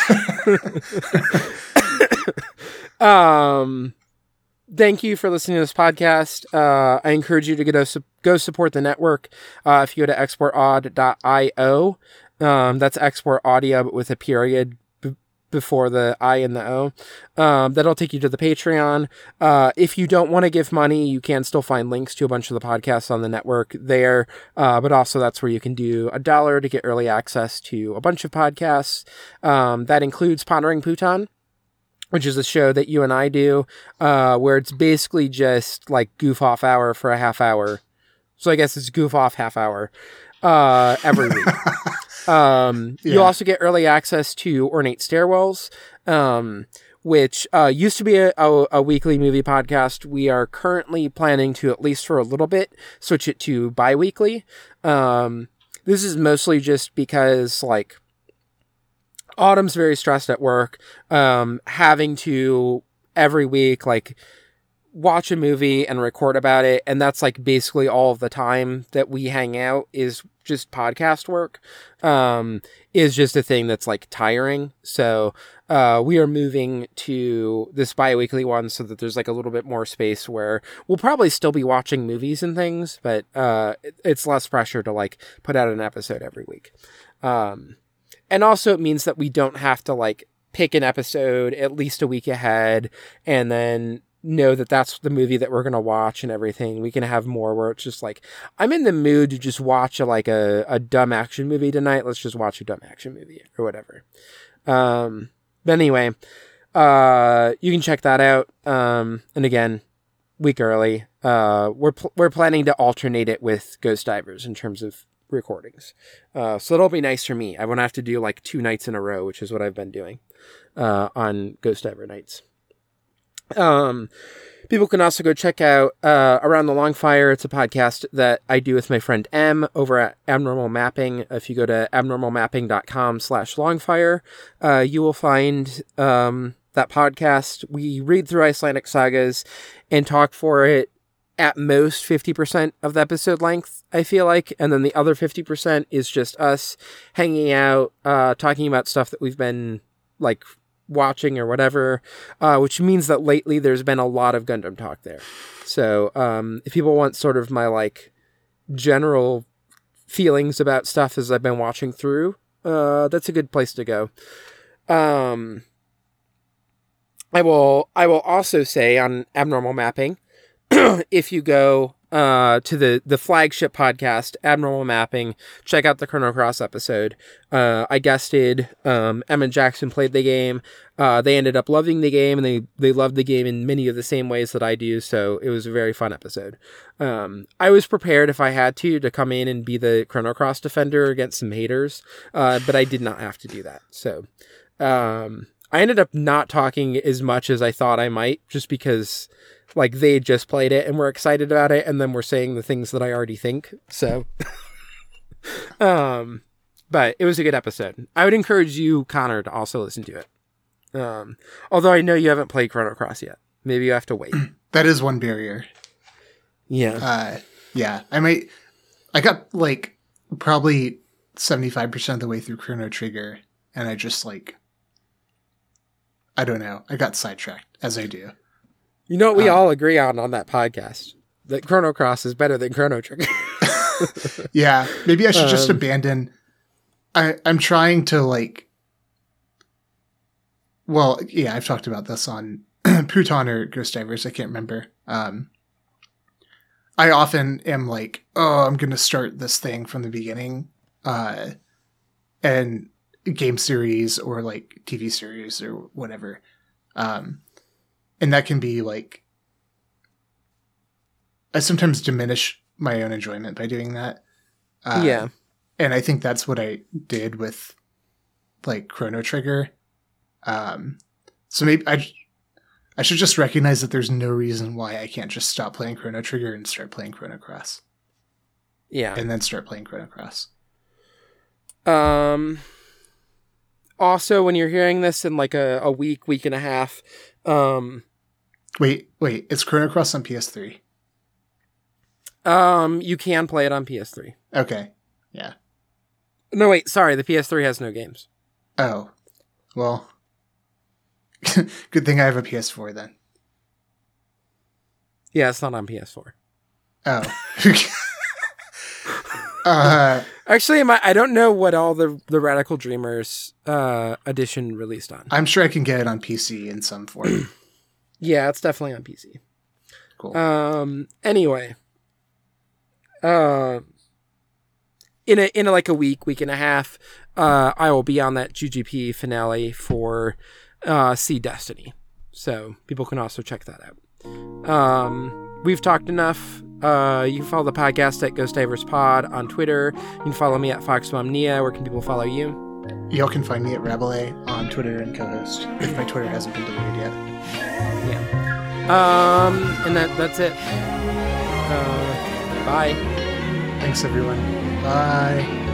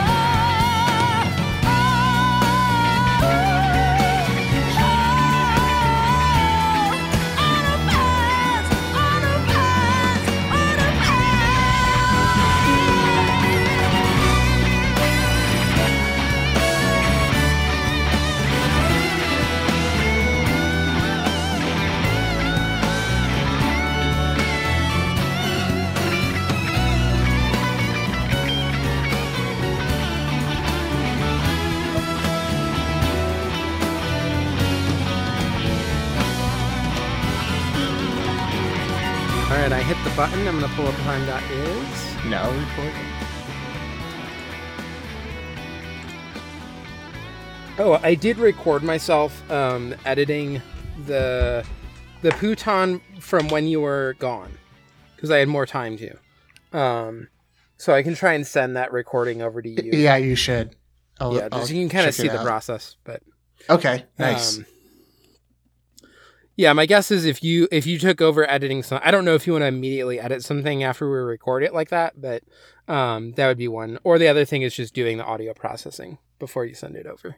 Okay. Um, well, yeah, just but that. Ghost Divers is probably the one that I will continue to edit just because it, it involves like an amount of work that I've I have just gotten in tuned, you know.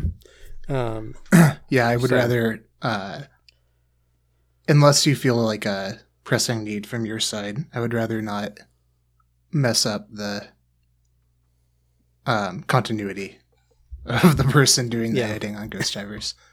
yeah. But Pootan, Um, yeah, no problem. All right, time that is. Okay. We're gonna do seven.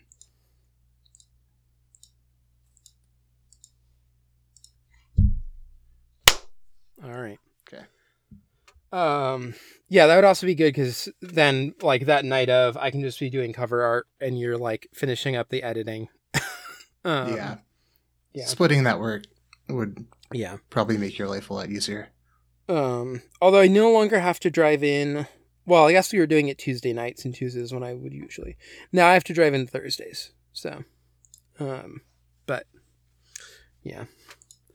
Uh. Anyway, do should we do a very quick drink, drink check before we get into it? Yeah. Yeah. Um, I have a liquid death in my regular water. Nothing fun tonight. So I was gonna get uh, uh iron brew, and I just totally forgot. This week Oh, you been a blew crap it. shit. So yeah, Uh, I think I said I was also going to get an iron brew, and then I like yeah. Iron brew, iron brew. iron Um, brew. We should just do that for the whole question bucket. No, that sounds awful. I Uh, do think that our episode of Pondering Pootan where we hummed was a very good episode, and I feel like people did enjoy that one. Um, also, I want to reiterate that is a real song that you had stuck in your head. Mhm. Nobody has guessed it yet. including us. Yeah. I haven't rem- remembered it or guessed it. Um, Mm. So maybe uh, I don't know. I'm holding out hope that Like people that's- haven't even sent in like suggestions. If you have like an idea, like the faintest idea of what that song could be, please send it in. It wasn't the part at the end where you did another one bites the dust. That part was a joke. yeah, that part. Yeah. Yeah. Well, at that point, we had just gotten so. Um, I had like so given up hope on finding the answer within that Yeah. time period because our method just was just not. It wasn't. you working. couldn't remember the baseline. So That's true. I could not. yeah. Um, Um, I don't think this song. What's weird is that uh, even it's become such an obsession, but I don't think it's a song I even really particularly enjoyed when I heard it. yeah. So that's why I didn't remember the bass line. Yeah. Because I typically do, well, not always, but I'll often pay attention to the bass uh, if it exists in, in a song that I like. Um, like, for Yeah. instance, When Doves Cry by Prince. No, no bass. So I wouldn't.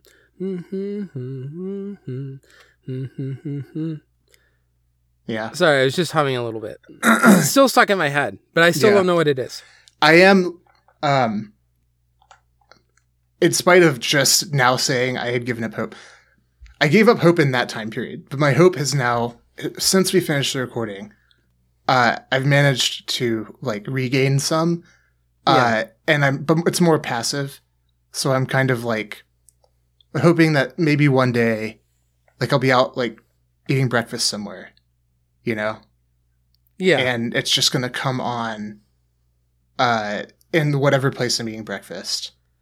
Yeah. And then I'm gonna be like that's it. That's the song. Um and then I'll, I'll have time to like Shazam or whatever, uh Google record it, uh and, Yeah. and find out or listen to the lyrics and look up the lyrics. yeah. Um what what kind of like uh breakfast place do you do you like like a, a nicer breakfast place or like just like a coffee shop or is this like one of those like diners that has like like it's like somebody's Diner. name Yes, absolutely. Yeah. That's where I was going. like it's like Carl's or something you yes, exactly. yeah yeah okay That's my favorite. Uh, that's my favorite kind of kind of breakfast I guess- place. is is I guess Carl's Jr. right that's the that's the burger place that's also That is a burger place. Yes, yeah I I know That's- it from because of where I'm from. I know it as Hardee's. Yeah, me too.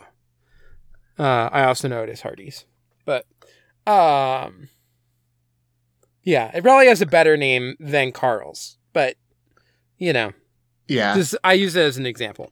I might like- eat at a diner named Carl's, but I I wouldn't be drawn to it. You know, um, Yeah. Um, it's got to be but be like like here in Chicago, we have Clarke's. Clark Yeah. with an E. this is kind of breaking the uh the pattern here but my preferred diner uh, primarily because of like ge- uh you know proximity Yeah. but also it's a great diner my favorite diner in chicago is steak and egger. Mm. uh that's actually Yeah. when i moved out of chicago i basically um it's been a while since i remembered this so that's why i'm chuckling. Um i had like packed all my stuff up. My apartment was empty. I had like nothing but my laptop and my laptop charger. And then i think i was just like laying down in my empty room with no furniture on like a towel or something with my laptop out and i was watching gundam 79 and i just did that. I stayed up the entire night. Uh and then i like packed up everything drove the moving truck to steak and egger at like 4 a.m and then had steak and eggs uh and like grits or something Yeah. uh, I just like went all out because this was like you know my final meal before moving. Uh, and then I uh, yeah had had that meal, loaded up with coffee, and then I just like rolled out of Chicago in my U-Haul, blaring metal music uh, on like my you know uh, my aux cable into the like U-Haul uh, radio. Um, so anyway, but yeah, Steak and Egger, it's a great diner. Uh, if you're in the yeah, kind of like south, uh, like the near south, not the like you know, far south part of Chicago, um, should stop in and check it out. If it still exists, I think it probably does. yeah. If it doesn't, don't tell me. Um, there's a diner j- just in the the. This is another diner that has like a name, uh, Glenn's Diner with two N's, um, and I think like, uh, John Hodgman or something would talk about Glenn's Diner in like a stand up thing or something. I had a friend who like one like there's like basically two big things that he knew about Chicago and it was like specifically from like comedy stuff um which was Malort and Glenn's Diner. Um, and Glenn's Diner is a place where you like it is a thing that I imagine like stand-up comedians could get some mileage out of because you go there and it's like known for their fish food, like like fish dishes, not like food that you give to fish, but like you know Uh-huh. fish-based dishes. Not the ice Um, cream from uh, No, who's it? Ben and Jerry's. Um, but then also for just having like a bunch of cereal boxes on the wall, and you can like choose to like get a bowl of the cereal, and they just like take it down off the wall. Um, like it's just kind of like a weird diner like that. Um, and so I had a friend who had asked me multiple times, uh, like if I'd ever been to Glenn's Diner. Um, when I like first moved to Chicago or like early on when we were friends. Um, and eventually I moved where I was like pretty close to Glenn's Diner. Um, and I was like, oh, like I I uh, like walk by this diner sometimes now. Uh, and they are like, what? Like, why are you telling me this? Because they've just completely forgotten about it, despite like asking me multiple times. Um, Uh, but then recently it closed down. Um, and I saw a, a thing about it, and I and then I sent a message being like, "Oh, that diner closed down. Remember that stuff?" And they just like completely forgotten about all of this again. Uh, so they just thought it was funny that like anytime that I saw Glenn's Diner, I thought of them, and at a certain point they just forgot what that place was. Oh, so that's that's really funny, but also kind of Yeah. sad. um, Uh, Steak and Egg is still is still open, by the way. yeah. Um. Anyway, do you want to do a quick drink check and then we can get into the episode? Yeah, yeah. we were like, yeah, there's not any. Should we Well- even do a drink check? Yeah, we're not gonna have we still got to do a little bit for this like post Edie sec- section. People are are expecting things, you know. That's true. We got to fill ten minutes of time at least, yeah, we're like, oh, we had so many, least five. so many questions. We're gonna have Mm-hmm. to. We're gonna be really strapped for time. Let's just do a quick drink check, Mm. and not talk about anything else. Um. Okay, so I have a my drink check is boring, but it's still there's a little bit to talk about. Um, so I have water, but it's in it's in my amber like diamond pattern cup, uh, which just feels. It's not iron brew. I can't articulate why it feels thematic, but I'm just looking at the cup and I'm like, this cup could be an Iron Blooded Orphans. Um, so, and I have not one but two of these cups, uh, because in addition to water, I also have some green tea, uh, Mm. some Korean green tea, uh, that I don't really know how teas are named, uh, and like marketed, and I've never thought about it until now. Uh, but the name at that the store that uh, that sold it to me is Jongbak, J O N G B A K. Uh, so feel free to to look that up if you're interested. Yeah, Uh, it's very very vegetal, which is not. I mean, the person who sold it to me said that it was. Uh, but it, I don't. I don't know if like when I drank it, I was like, "Oh, it's vegetal." Um, it, it wasn't the flavor I was imagining. Uh, but it's it's good. It's just uh, it really tastes like like grass and asparagus, like uncooked asparagus. yeah. Uh, Um, so I've been like trying to get into it. Uh, and anyway, I made a big pot. Uh, so I made oolong tea earlier, and I drank a bunch of that. And then I needed, I left the, out the tea leaves for too long. yeah, Uh, and so me being weird about like f- food, you know, room temperature food, uh, I chucked them, and I was like, well, I need to make a new pot.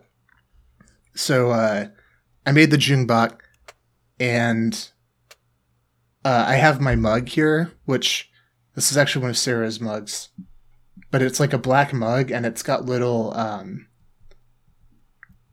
like multicolored uh it's like a ceramic mug. It's got little multicolored like balls uh on the surface of it that like jut out pretty far. Um and so it's like kind of i can't decide if i don't like it or i like it because it's good for gripping uh but they're also so irregular that i can't like whenever whenever i grasp it my fingers never fall on it like you know in between under over the like little balls in a way Yeah. that's quite satisfying uh so even though like objectively speaking it increases the gripability like the different it gives you different ways to hold the mug um it's not like a it's not really like a 10 out of 10 for me it's more of like Yeah. the 6.5 7 range uh, nowhere near my primary mug, which all of us know what that is at this point. yeah. And if they don't, they should go back and listen to, you. I guess, the Paranoia Agent and um, Kino's Journey. Kino's Journey, seasons yeah. are the are the the two big ones about it. Yeah, I think I, yeah, I think I acquired it at Kino, the Kino's Journey uh, season. Um, but anyway, so returning to my second amber diamond glass, uh, when I was rushing up to uh, to start to sit down and start doing this podcast, I still had quite a bit of tea left. So I just grabbed another glass and I just dumped the remainder of the uh, the tea in there.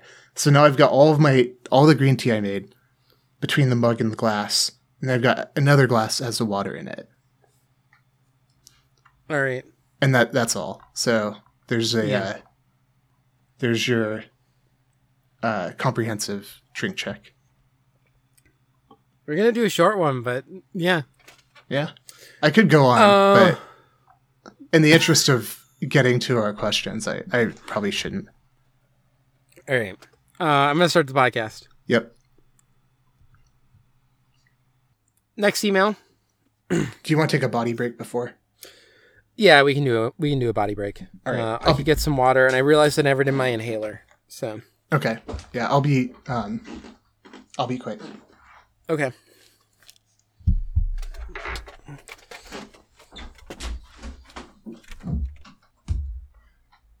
I'm back, by the way. I don't know if you heard me.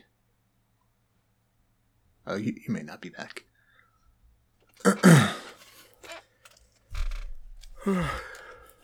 I am back. Okay, cool. I was just talking to silence for a second because I, I thought I heard you and I was like, I'm back. I, but you weren't. That happens all the time with me. Um, All right, I did my inhaler, got some water. Um, also, I took an uh, Advil because um, I got like a crown and it's supposed to be delivered.